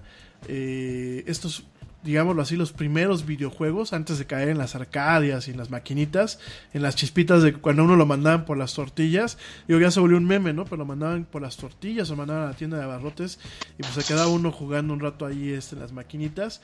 No es de algo contemporáneo, realmente eh, los videojuegos empezaron alrededor de lo- de 1960, cuando en el MIT, que es el, eh, Instituto Tec- Tecnológico de Massachusetts, empezaron a jugar, eh, ya los profesores y los estudiantes jugaban juegos como El Gato, lo que en otros países se le conoce como Tic-Tac-Toe, El Gato y el aterrizaje lunar, ¿no? Estos juegos us- usualmente se jugaban en una máquina IBM 1560 y bueno, muchas de las movidas o mucha de la forma en la que se jugaban, pues no eran a través de los teclados convencionales, sino era a través de estas tarjetas perforadas. Ya en su momento platicaremos de eso, pero te recuerdo que hace muchos ayeres las computadoras eh, para tú comunicarte con ellas utilizabas tarjetas perforadas y te, te- de alguna forma te contestaban en ocasiones, pues ya sea a través de una impresora o a través de otras tarjetas eh, perforadas que posteriormente se, se interpretaban, ¿no?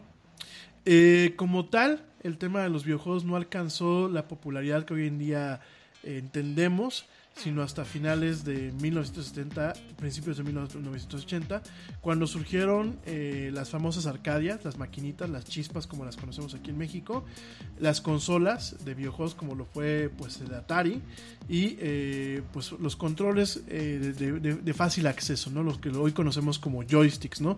Que bueno, pues tienen la palanca, tienen los botones. Hoy en día ya no hablamos de joysticks, hablamos de joypads, que bueno, pues son eh, como los controles de la Super Nintendo. Y por supuesto ya hoy hablamos de controladores común y corriente porque tenemos eh, eh, controles híbridos, ¿no? Y tenemos controles que tienes el joystick, tienes la palanquita y también, también tienes los botones, ¿no? No voy a profundizar en muchas cosas, pero realmente eh, el, el mayor impacto o el mayor crecimiento de los videojuegos comenzó a principios de, la, de 1980, cuando el tema del videojuego se volvió una forma de cultura popular y una forma de cultura moderna. Eh, uno de los primeros pri- juegos pues fue Space War, que bueno, pues fue en su momento creado por científicos de computadoras. También uno de los juegos más, eh, más emblemáticos y que digámoslo abrió las puertas para el tema de los videojuegos es el mítico Pong, que bueno, pues es, un, es este juego que realmente es como una especie de tenis. Eh, originalmente este eh, juego fue creado por Alan Alcorn que bueno pues era lo que lo hizo lo que hizo fue un ejercicio para entrenarse eh, a programar. Este ejercicio lo hizo por órdenes del cofundador de, Atari Nolan Bushnell que bueno pues fue uno de los cofundadores de, de esta empresa tan emblemática que es Atari. Y en su momento junto con Bushnell y Alan Alcorn pues crearon este juego de ping pong o de tenis electrónico que eh, pues era de alguna forma analógico a un juego que ya existía en una consola menos popular que se llamaba la Magnavox Odyssey. Sin embargo, eh, donde realmente tuvo el impacto fue en la Atari y en las maquinitas. De hecho, pues las maquinitas fueron muy populares con el tema del Pong y fue lo que permitió pues que Atari eh, tuviera un nombre en su momento.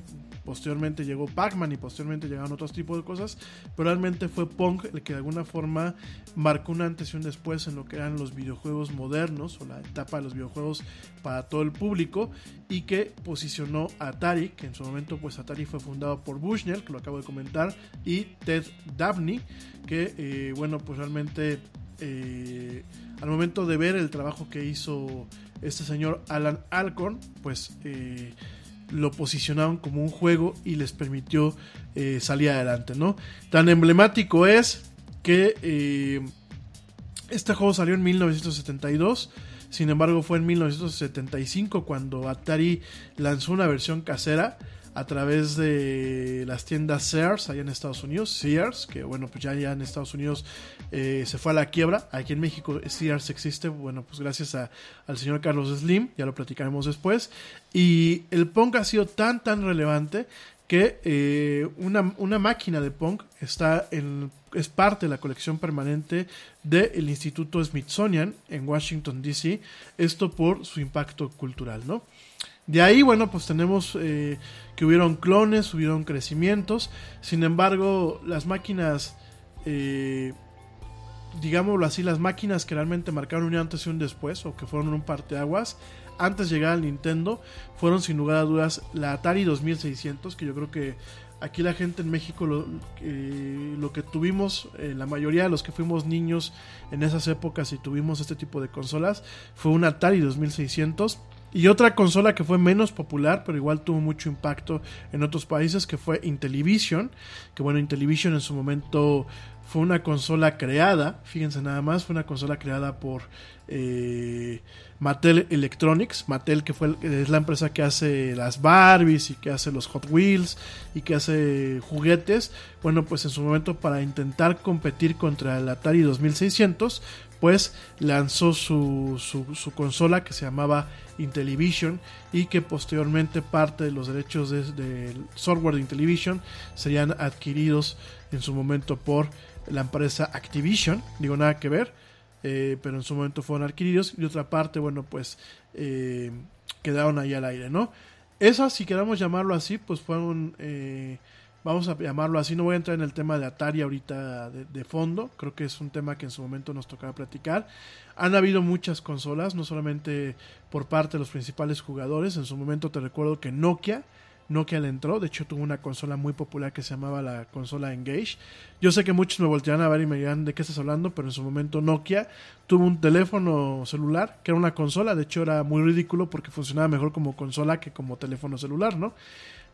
Algo, algo extraño para Nokia, a pesar que no tuvo el impacto que, que a lo mejor eh, se podía pensar, era una consola muy popular, tuvo muchos juegos, eh, fue un parteaguas porque bueno pues fue Nokia quien de alguna forma eh, revolucionó o abrió la puerta para lo que es el tema de los videojuegos móviles que hoy encontramos en cualquier teléfono celular. Obviamente eh, fue un avance si lo queremos ver así del Game Boy y miren para ser muy sintéticos porque realmente esto amerita para horas y horas de hablar lo vamos a ir separando pero Realmente, eh, para hablar de videojuegos, vamos a hablar primeramente de lo que es la definición del videojuego y eh, hablar eh, principalmente de lo que son las generaciones y de hablar de lo que fue la época de los videojuegos. Con eso nos vamos a ir.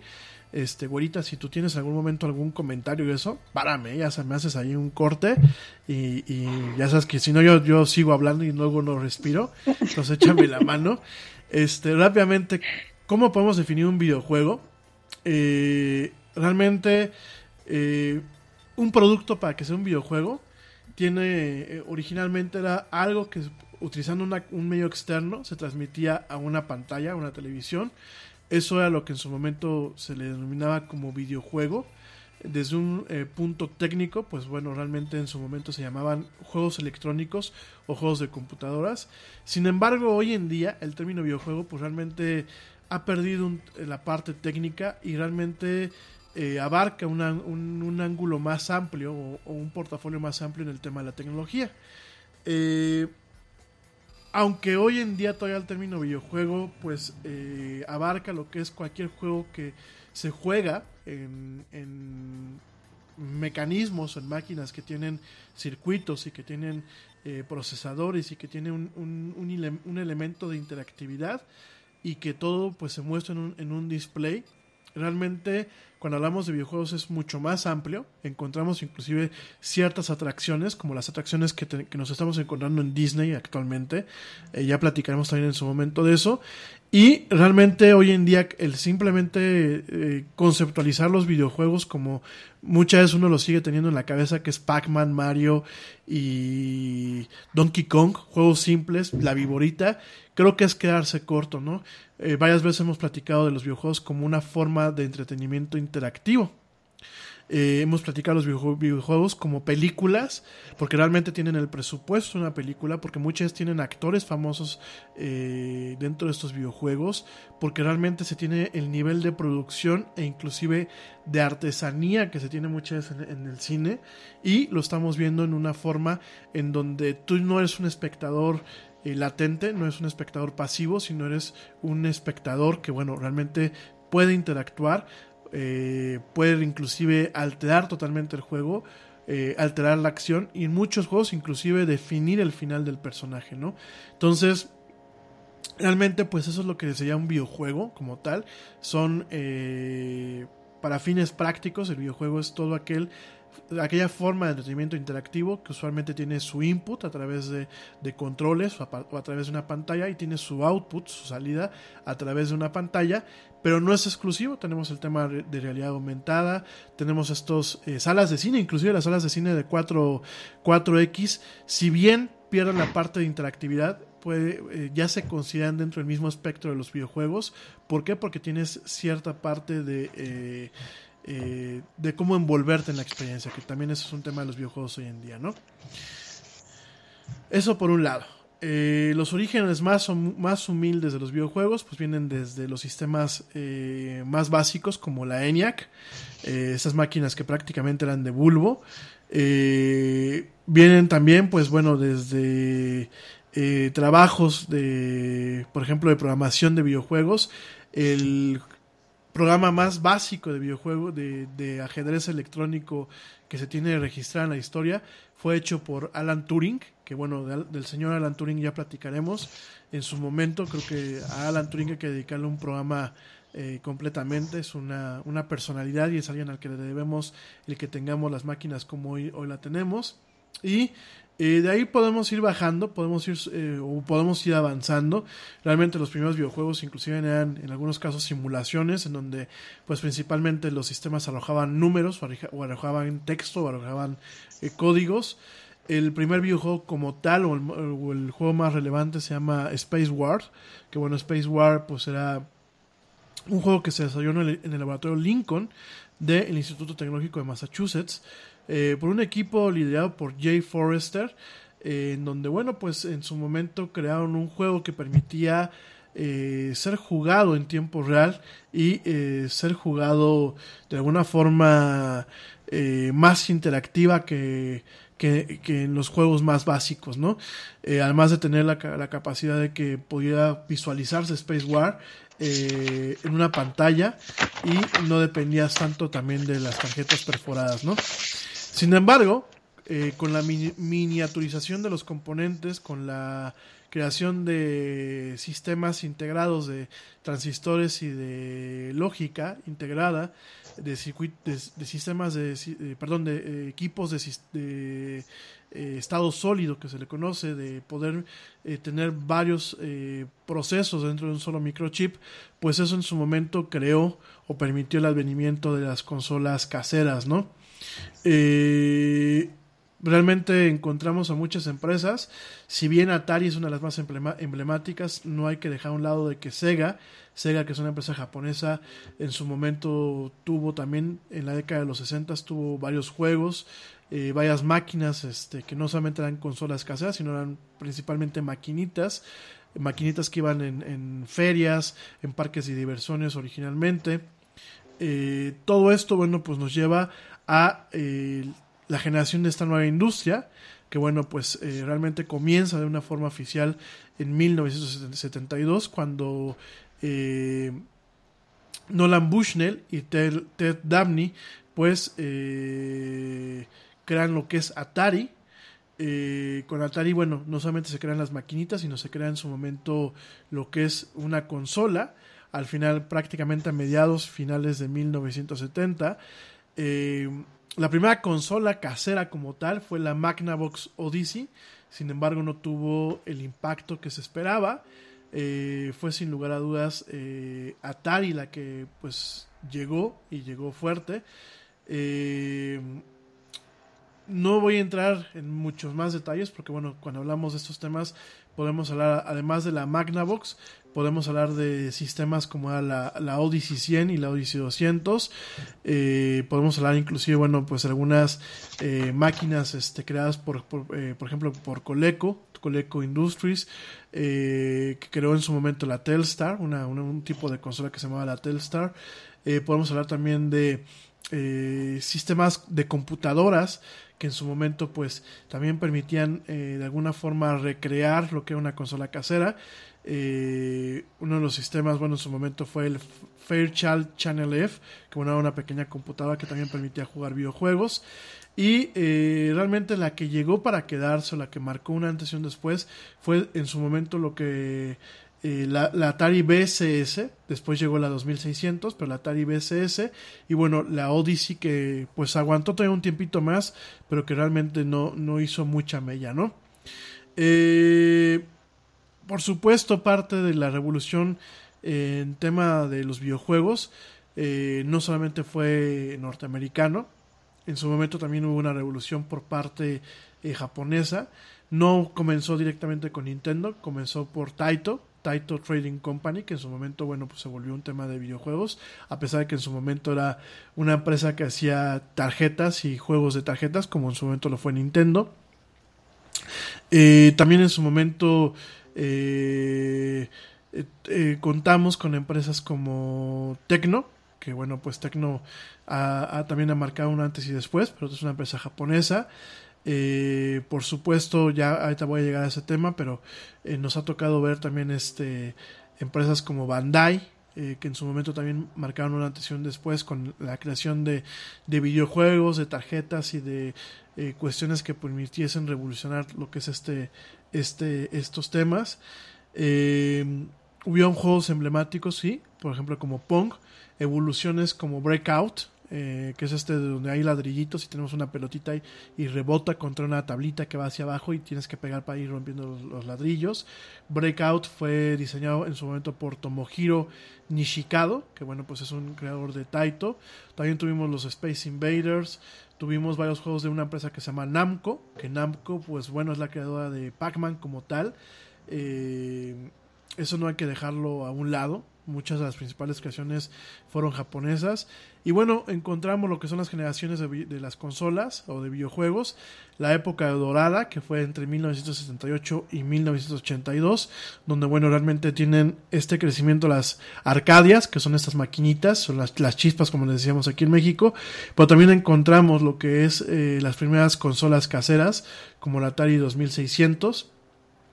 Eh, de ahí, bueno, pues eh, llega lo que es la Atari, eh, que eh, en aquel momento logran miniaturizar lo que eran las tarjetas completas de videojuegos de las maquinitas a lo que eran cartuchos de ROM te preocupas por la salud de tu familia y hoy un sistema inmunológico fuerte y una mejor nutrición son más importantes que nunca. Es por eso que los huevos Egglands Best te brindan más a ti y a tu familia. En comparación con los huevos ordinarios, Egglands Best te ofrece 6 veces más vitamina D y 10 veces más vitamina E, además de muchos otros nutrientes importantes, junto con ese delicioso sabor fresco de granja que a ti y tu familia les encanta. No son tiempos ordinarios, entonces, ¿por qué darle a tu familia huevos ordinarios? Solo Egglands Best. Mejor sabor, mejor nutrición, mejores huevos. Te preocupas por la salud de tu familia y hoy un sistema inmunológico fuerte y una mejor nutrición son más importantes que nunca. Es por eso que los huevos Egglands Best te brindan más a ti y a tu familia. En comparación con los huevos ordinarios, Egglands Best te ofrece 6 veces más vitamina D y 10 veces más vitamina E, además de muchos otros nutrientes importantes, junto con ese delicioso sabor fresco de granja que a ti y tu familia les encanta. No son tiempos ordinarios, entonces, ¿por qué darle a tu familia huevos ordinarios? Solo Egglands Best. Mejor sabor, mejor nutrición, mejor huevos. Muchos que hasta la fecha nos siguen persiguiendo. En su momento, eh, una de las principales empresas fue Fairchild, sin embargo no tuvo, ni, no tuvo mucho empuje. Realmente las empresas que se quedaron en su momento fue eh, Atari con las eh, primeras consolas. Tuvimos de Atari no solamente las consolas como la 5200 y la, la 6200. Tuvimos también algunas máquinas que eran prácticamente computadoras con la capacidad de tú poderlas programar. Tenías eh, BASIC, tenías unidades de discos eh, floppies, tenías unidades de, cinta, pero también tenías la unidad de cartuchos para poder jugar algunos juegos. Tenías la capacidad de poder conectar los controles. Eh, por supuesto fue en esta misma época cuando un grupo de empleados de Atari salen de Atari, abandonan esta empresa y se van con Mattel, eh, la creadora de juguetes, de Barbie y de Hot Wheels. Se crean eh, una, una, empresa que se llama Imagic, que bueno, crean juegos como Demon Attack y Atlantis, y ayudan a Mattel a crear su primera consola que se llamaba Intellivision. Que Intellivision era una consola que me parece que era bastante visionaria, bastante moderna para para aquel entonces era una consola que eh, tenía unos controles muy chistosos porque tenía una, una, perilla los controles, una, un control rotatorio y tenían un teclado. Entonces, eh, cada juego venía con unas laminitas, en donde tú ponías esa laminita sobre el teclado y se convertía, digámoslo así, en una superficie táctil para los diferentes controles, ¿no? Entonces, junto con la perilla y junto con el teclado y unos botones adicionales, tú puedas controlar el juego, ¿no? Ya en su momento platicamos de Intellivision, porque de hecho hace un par de años se buscó que hubiese pues una nueva, un nuevo Intellivision, una nueva consola eh, ya en el mundo tan saturado de consolas de videojuegos. Pero bueno, eh, está ese proyecto, nos, eh, ha estado un poco dormido, pues se sabe que siguen trabajando. Y la Atari 5200 sin lugar a dudas fue el parteaguas, fue cuando muchas franquicias interesantes como Donkey Kong, donde vemos a Mario, donde realmente conocemos a Mario por primera vez, pues tienen relevancia, ¿no? Eh, de ahí, bueno, pues vemos lo que son eh, el advenimiento no solamente de estas consolas, vemos advenimiento de computadoras caseras con la capacidad de, poder correr videojuegos. Es cuando llegan en los 80 llega la Apple II, llega la Commodore PET también llegan máquinas emblemáticas como la Commodore VIC 20 y 64, que aquí en México pues tuvo mucha popularidad la Commodore 64, la ZX, la Sinclair ZX 80, 81 y la ZX Spectrum, que fueron muy populares en Europa, la NEC PC 8000 y la 6001, que fueron muy populares en Japón. Eh, computadoras de Atari, la BBC Micro, que fue muy popular en Reino Unido, la Acorn Electron, que fue muy popular también en Reino Unido, la Amstrad CPC, que fue popular en España y en Reino Unido, y las series MSX, que fueron totalmente populares en Japón. De hecho, en esas series MSX fue donde surgen ciertas franquicias emblemáticas, como lo es Metal Gear, del creador eh, Hiro Kojima, ¿no? Entonces, bueno, tenemos todas estas computadoras en donde realmente se viene un tema de cruce entre lo que es eh, la consola personal y lo que es las, las computadoras capaces de jugar videojuegos. Posteriormente avanza el tema de la computación personal, lo que son las computadoras eh, compatibles con IBM, IBM PCs. Eh, empezamos a ver computadoras que venían con tarjetas de sonido para poder eh, reproducir los sonidos de, las, de, los juegos, eh, con puertos para joysticks, con aceleradores gráficos muy, muy básicos, pero que permitían acelerar un poquito más lo que eran los videojuegos. nos toca ver, por ejemplo, juegos que podían correr en más de 64 colores. Empezamos a ver plataformas como Amiga, que ya en su momento platicaremos de esta plataforma que, pues digámoslo así, es la abuela de plataformas como la Mac, como la PC.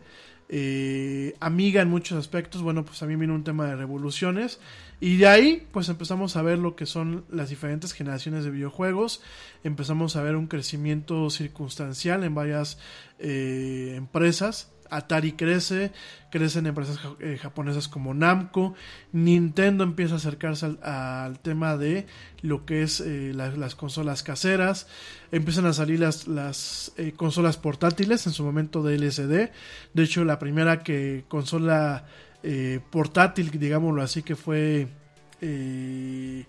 circunstancial en el advenimiento de los videojuegos, pues fue eh, creada por Milton Bradley, que bueno, Milton Bradley pues es la empresa que hace el Monopolio y los juegos de mesa.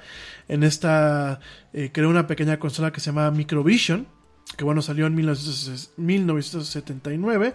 Sin embargo, pues eh, Nintendo en 1980 llega con una, una línea que se llama Game ⁇ Watch, que eran eran muy similares a las Nintendo 3DS eh, de hoy en día o la Nintendo 2DS. La única cosa, pues que eran eh, pequeñas consolas con un display LCD eh, muy rudimentario.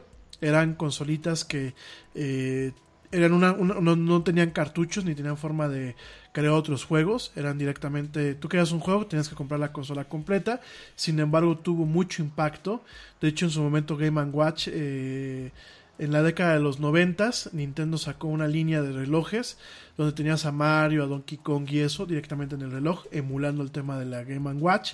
Y eh, por supuesto, eh, eh, Tiger Electronics en su momento también sacó algunas consolas muy enfocadas al, al, mercado norteamericano, que eran de básquetbol, que eran de golf, que eran de principalmente de deportes y eh, digámoslo así pues fueron las precursoras de las consolas más maduras como en su momento el Game Boy no a pesar de que eh, a principios de los 80 los videojuegos pues iban caminando bien, eh, hubo un crash, hubo una, una, una, caída, una caída estrepitosa.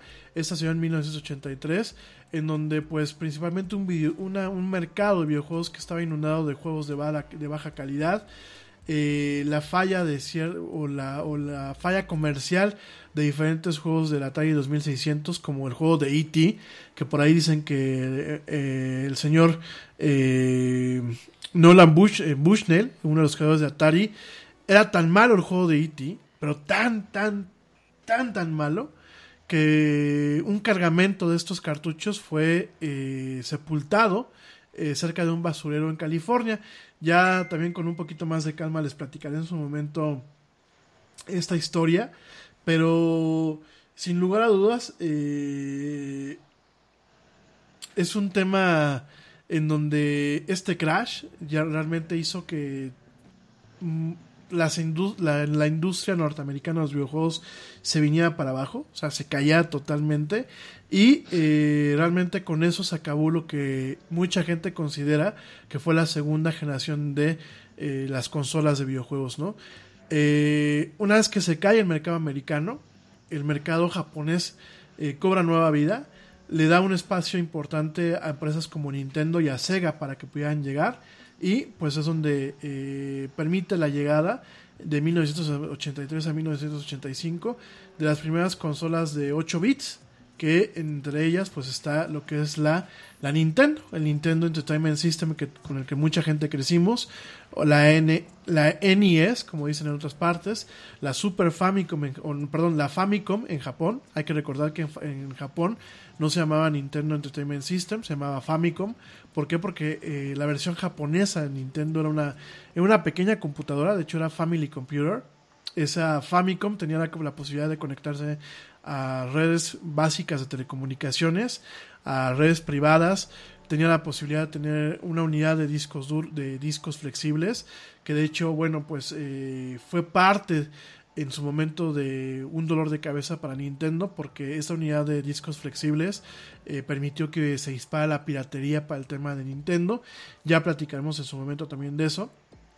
Voy a ser muy, muy rápido con el tema de, de, la historia. Ya eh, mañana o el jueves entro en detalle con Nintendo y con Sega. Y mientras Nintendo sacó su, su, su tercera generación de, de, consolas de 8 bits, bueno, fue la tercera generación, porque realmente las primeras fueron el Atari, la Intellivision y esas, eh, permitió también que Sega sacara una consola que se llamaba la SG-1000. Eh, que en su momento, bueno, eh, le cambiaron el nombre, hubiera, eh, eh, llegaría una versión que se llamaba la Sega Mark III y en su momento sería en América y en algunas partes de Europa la Sega Master System, ¿no? la Nintendo común y corriente o la Famicom, porque bueno, ya, ya, ya haremos las aclaraciones, para poder Nintendo hacer la eh, factible de venta en, en, los Estados Unidos, cambió todo. O sea, de hecho, hizo más que una computadora, hizo una consola. Eh, esta consola se salió al mercado el 18 de octubre de 1985. Eh, se volvió súper popular. De hecho, su popularidad máxima fue alcanzada entre 1987 y 1990. esta consola posteriormente salió en otros países. Realmente eh, llegó después a América Latina, llegó después a Europa. Eh, en Europa es muy curioso, no tuvo mucho, mucho éxito como, como en otras partes. ¿Por qué? Porque el mercado europeo está totalmente, eh, pues digámoslo así, repleto con máquinas como la ZX Spectrum, como la Amstrad CPC y como las Commodore 64, que además que eran máquinas que te permitían jugar eran máquinas que te permitían programar. Mucha gente como grandes programadores eh, de videojuegos hoy en día salieron de aprender a programar en estas máquinas y la Nintendo como tal no tuvo mucho éxito en Europa por eso, ¿no? Curiosamente, la, Sega Master System, eh, esta, esta, consola de Sega, tuvo muchos, eh, mucho impacto en ciertos mercados de Europa, Oceanía y sobre todo en Brasil. De hecho, en Brasil eh, todavía hasta la década pasada, habían consolas de la Genesis y de la Master System en el mercado, por lo popular que fue esta consola, ¿no? En su momento, ya hablando de la tercera generación de consolas, que fue esta parte, tanto la Nintendo como la Master System se volvieron las grandes consolas de la generación, mientras que Sega se enfocó en experiencias de juego totalmente únicas. De hecho, Sega fue la primera empresa que sacó lentes de, entre comillas, realidad virtual eran lentes este, de 3D. Era un sistema muy engorroso, pero podía correr en la Master System. Sacó pistolas que posteriormente Nintendo sacó para el Dog Hunt, que todo el mundo conocemos. Pero eso venía directamente ya con el Master System. Habían, eh, a pesar de ser una consola de 8 bits, los juegos tenían mejores gráficos, tenían mejor música. Podías jugar los juegos de dos formas, comprando un cartucho, comprando unas tarjetas. Eh, Mientras que Sega se enfocó en la parte técnica, Nintendo se enfocó en crear franquicias de videojuegos que realmente fueran exitosas al momento de repetir varias cosas, ¿no? Mientras que Nintendo logró vender a nivel mundial 61.91 millones, casi 62 millones de consolas de la Nintendo. Master System, Sega logró vender apenas 14.8 millones de esta consola, ¿no? Eh, realmente, bueno, pues en este. En esta generación fueron importantes las famosas gamepads o joypads, como te lo acabo de comentar, que reemplazaron a los joysticks, a los teclados y a los paddles. Eh, ¿Cuál es la diferencia? Que en vez de tener un, control con una palanca, que la palanca de la Atari se desgastaba muy rápido, yo no sé si, si a la abuelita le tocó, yo, sé que es más joven que yo, pero yo me acuerdo que en el Atari llegó un momento en que las, los, las, las palancas, el joystick, se ponían muy duros. Perdonen, me suena muy feo, pero pues este, se ponían muy, muy feas las, las palancas. El botón dejaba de funcionar. Y realmente muchas tenías que tirar directamente. Sí, yo sé, yo sé que suena muy feo lo que estoy diciendo, pero es neta, ¿no? O sea, yo me acuerdo que llegaba un momento en que ya no podía seguir jugando, ¿no? Y eh, al momento que salían estos. No, no me tocaron. No, no fui de esa generación, así que. ¿No te tocó el Atari, mi amor? Sáquense. No, no fui de esa generación, pero sí los conocí. Yo creo que a todos, yo creo que aquí en México a, mucha gente de los 80 nos tocó el Atari, ¿no? Aunque nos llegó tarde la, la consola, al igual que Nintendo, yo creo que nos tocó, ¿no? Y ahí era la diferencia, ¿no? Porque de, pasar al, del Atari de esta forma, pasamos directamente a los controles, que pues eran botones que Yo no tuve Atari, tuve Nintendo, pero Atari no tuve. Yo sí tuve Atari, fíjate que tuve Atari porque mis papás... Es que en tu generación se había Los ¡Ay, perdón, eh! los papás del Yeti, este, es que ellos fueron los que me inculcaron eso. También les gustaba jugar. Les gustaba el Atari. De hecho, mi, mi mamá era muy vaga, ¿eh? Mi mamá en el Pac-Man duraba pantallas y pantallas y pantallas y pantallas y pantallas. Había uno que se llamaba. No era el Space Invaders, creo que se llamaba Phoenix, que era una navecita y tú te, tenías que echar unos, a unos Phoenix.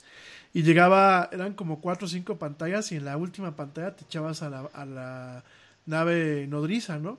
Yo nunca pasaba a la segunda pantalla. Y mi mamá sí. Y mi mamá, es más, le daba la vuelta al juego y duro y dale. Y era. Mi mamá, eh, la mamá del Yeti, aunque ella diga que no, era muy buena con los videojuegos. Yo creo que eso es algo que las mujeres tienen eh, de forma instintiva. Eh, por ejemplo, yo he visto cuando la güera agarra la consola que le regalé. Y veo cómo a veces este, juega con el Yoshi, que ya sé que le encanta. El personaje favorito de la güerita es el Yoshi. Y veo que hay, hay maniobras que ella hace muy fácilmente y que a mí me cuestan trabajo, ¿no? Tenía eh, una muy buena amiga que era, era, era muy vaciada porque a su novio no le gustaban los videojuegos.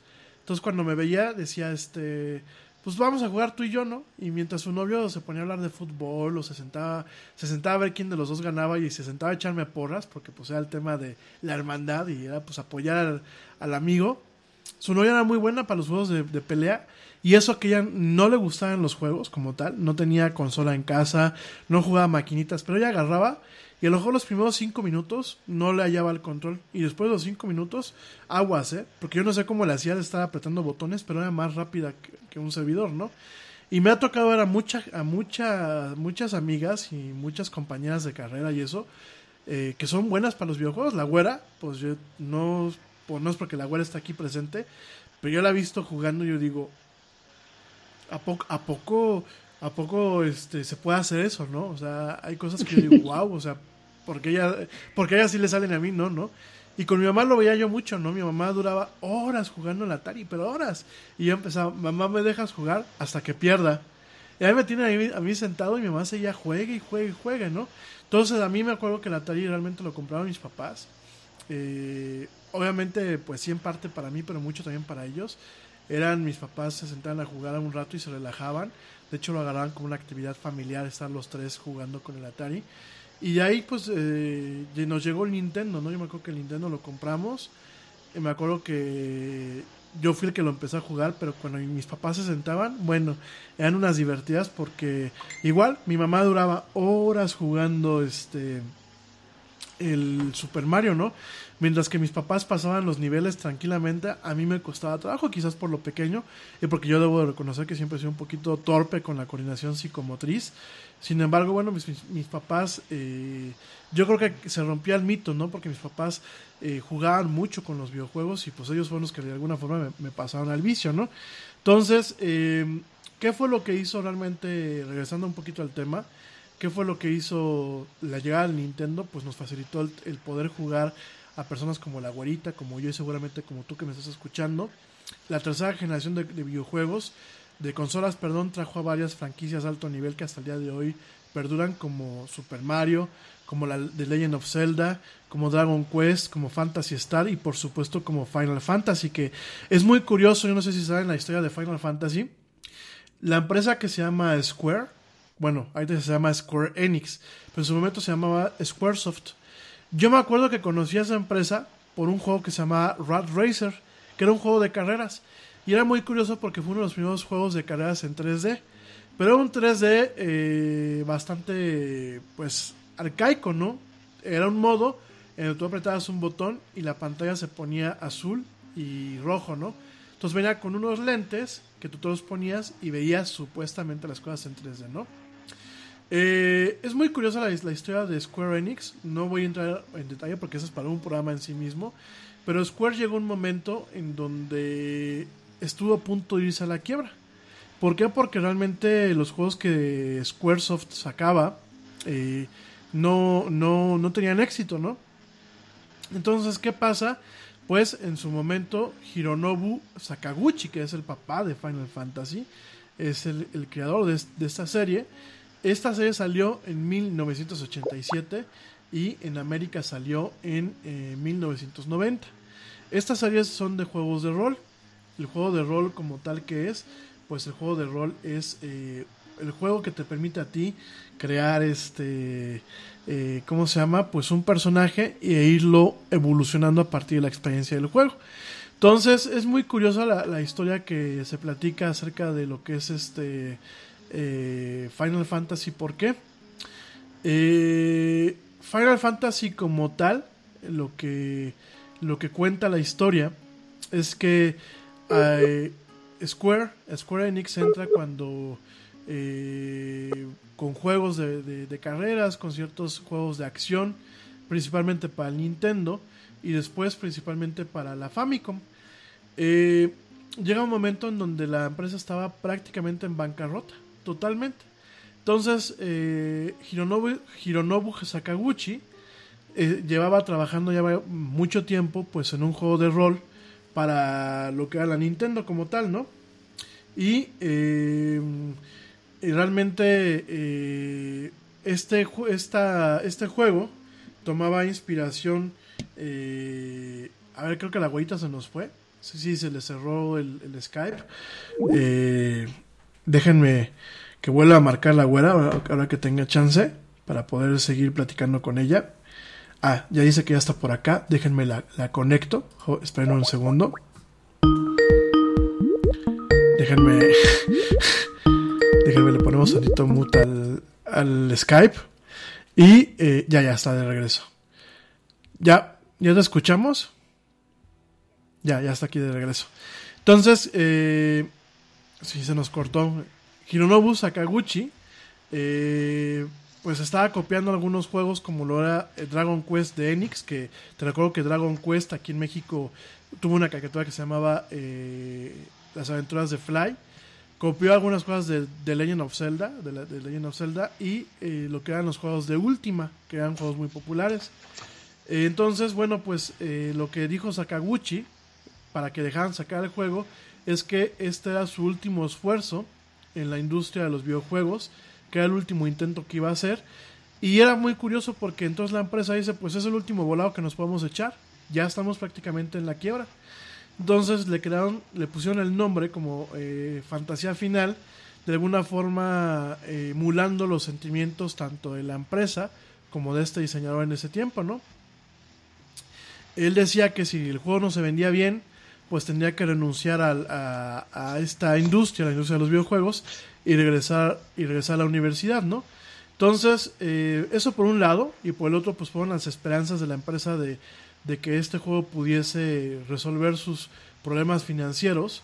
Y eh, realmente eh, lo que pasó fue eso, ¿no? Que en su momento pues fue una fantasía final, que además, bueno, pues ellos decían que lo que querían es que pudiese eh, ser fácilmente eh, abreviado en japonés y que de todos modos sonara bien. Y a- al respecto de todo esto, eh, tuviese el impacto que tuvo. De hecho, Final Fantasy eh, provocó que Square, Square se salvara. Y de hecho, bueno, pues se volvió la franquicia emblemática de la empresa. Realmente le permitió que creciera. Y de ahí, pues, eh, Final Fantasy se volvió un juego independiente, en donde, bueno, pues han habido varias, varios juegos. De hecho, ahora va a haber un remake del Final Fantasy VII que fue tan emblemático. Y de ahí, bueno, pues eh, eh, fueron ese tipo de franquicias que en su momento brillaron gracias a lo que se le conoce como la tercera generación de videojuegos. Ya son las nueve, llevamos prácticamente dos horas de programa. Me voy a ir solamente a la cuarta generación de videojuegos y ya el jueves entro con un poquito más de detalle con esto. Esa es la primera parte. La cuarta generación de, de videojuegos, eh, ¿de qué estuvo compuesta? Eh, se acabó esta generación cuando eh, se descontinuó la Nintendo en 1995 y cuando llegaron las primeras consolas de 16 bits, esto de 1987 al 2004. Eh, las primeras consolas de 16 bits llegaron con la TurboGrafx 16, que ya platicaremos, es una consola que no fue muy popular en México, sin embargo sí se vendió. Fue una consola que era muy innovadora para, el, para, para aquel entonces. Fue una consola que, bueno, realmente fue la primera consola de 10 de 16 bits, la primera consola que emulaba las, las maquinitas. Esta consola fue creada por NEC, ya lo platicaremos, por esta empresa que hace procesadores y ciertas, y ciertas máquinas. Y eh, una empresa de software eh, que de alguna forma tenía la, la, la primicia o la exclusiva para distribuir esa consola que se llamaba Hudson Soft, que después tronó. Después llegó la eh, Genesis, la Sega Genesis, que fue muy popular, Mega Drive en otros países, y esa llegó en 1988.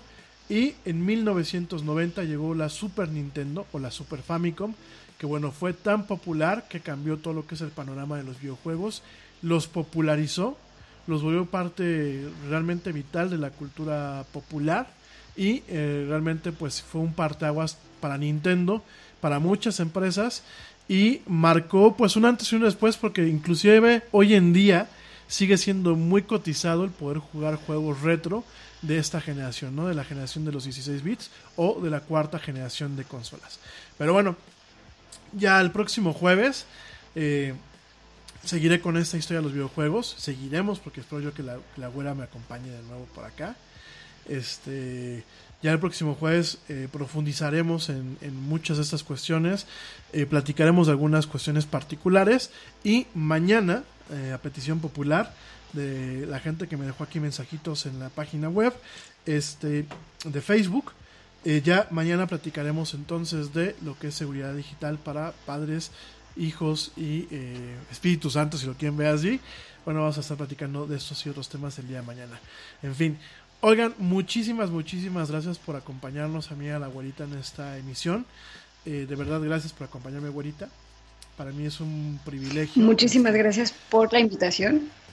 Un placer estar aquí con ustedes. No, para mí fue un privilegio, fue un gusto, fue algo que desde el año pasado traíamos cocinándose, justamente desde abril, mayo del año pasado. Abril. Abril, mayo del año pasado. Eh, la Sí, verdad, a sí. mí- para mí es un, es un gusto, es un privilegio que me acompañes, no solamente escuchándome, sino dándonos tu valiosa colaboración. Esperamos que eh, nos acompañes mucho, mucho, mucho más en estos, en esta, en- eh, aquí en lo que es, ya no va a ser la era, la era del Yeti, sino estos programas van a ser la güera y el Yeti. Entonces, este, para que no se los pierdan, sí, la güera y el Yeti. Bueno, es un compromiso. ¿Eh? Ya, ya está. Ya es ¿Ya un está? compromiso, ya está. Ya es un compromiso que por aquí está la güerita. También por aquí va a estar la mamá del Yeti en su momento. La hermanastra malvada del Yeti, pues también por aquí andará en sus momentos. Y bueno, al final del día lo que queremos es que además de que este sea un programa sí de actualidad, sí de tecnología, sí de entretenimiento, pero como siempre se los he dicho, es un programa en donde a mí me gusta compartir el micrófono, donde quiero que se escuchen más voces, donde hayan temas pues también que sean un poco más amplios que los temas que usualmente manejamos en este programa y donde realmente pues eh, voces tan va- valiosas como las, las voces de las mujeres, en este caso las mujeres de mi vida, eh, la güerita, mi mamá y, y, pues familia, familia aunque sea de, de sentimiento, no de sangre, pues que tengan la capacidad también de expresar sus ideas muy valiosas, muy refrescantes y que realmente esto nos permita a nosotros eh, del otro lado de la bocina pues hacer una reflexión constante y salir un poquito de lo que es eh, la cueva la cueva del hombre o el, club de Toby. Creo que eso es momento de salir. Creo que es realmente eh, momento de reconocer la realidad contemporánea de reconocer las partes buenas de la posmodernidad. Creo que a principios de este año toqué las partes quizás un poco más negativas. Creo que a partir de- de este momento, a pesar de eh, pues esas tormentas que nos están tocando a nivel mundial, por todas partes, creo que el 2020 nos, no nos ha dado ni un respiro. No, no hemos tenido una semana en donde podamos respirar tranquilamente, decir no pasa nada. Este, creo que estamos viviendo una década muy eh, llena, llena de retos, pero también llena de oportunidades. Y qué mejor que para vislumbrar estas oportunidades que contar con el talento, en este caso de las mujeres de mi vida y por supuesto, bueno, de la gente que se quiera sumar a este proyecto Gracias. este, poco a poco. Gracias de verdad por acompañarnos. Nos escuchamos mañana. Pasadita a las 7 pm para la gente que me escucha, que nos escucha en vivo. Eh, para la gente que me escuche, que nos escucha en diferido, les recuerdo que nos pueden escuchar en Spotify, iHeartRadio, TuneIn, Stitcher, Castbox, Deezer, Pocket Cast, eh, Anchor eh, y por supuesto las aplicaciones de podcast de Apple y de Google. Gracias por acompañarnos, pasen un excelente, un excelente martes, pórtense mal, cuídense bien, nieguenlo todo y como dice el tío Yeti, vámonos. ¿Por qué? ¿Por qué? Porque ya nos vieron. Hasta mañana. Gracias, amor. Bye.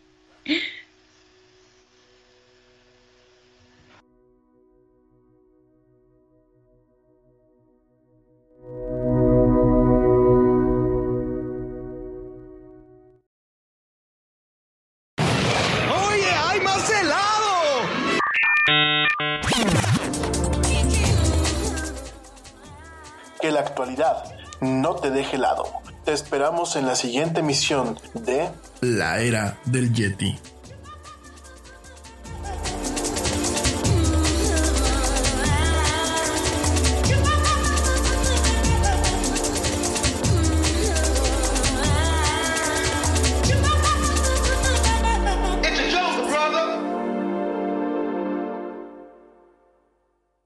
Nada es más importante que la salud de tu familia, y hoy todos buscamos un sistema inmunológico fuerte y una mejor nutrición. Es por eso que los huevos Egglands Best te brindan más a ti y a tu familia. En comparación con los huevos ordinarios, Egglands Best te ofrece 6 veces más vitamina D y 10 veces más vitamina E, además de muchos otros nutrientes importantes, junto con ese sabor delicioso y fresco de la granja que a ti y a tu familia les encanta. Todos queremos lo mejor para nuestras familias. Entonces, ¿por qué no los mejores huevos? Solo Egglands Best. Mejor sabor, mejor nutrición, mejores huevos. Te preocupas por la salud de tu familia y hoy un sistema inmunológico fuerte y una mejor nutrición son más importantes que nunca. Es por eso que los huevos Egglands Best te brindan más a ti y a tu familia. En comparación con los huevos ordinarios, Egglands Best te ofrece 6 veces más vitamina D y 10 veces más vitamina E, además de muchos otros nutrientes importantes, junto con ese delicioso sabor fresco de granja que a ti y tu familia les encanta. No son tiempos ordinarios, entonces, ¿por qué darle a tu familia huevos ordinarios? Solo Egglands Best. Mejor sabor, mejor nutrición, mejores huevos.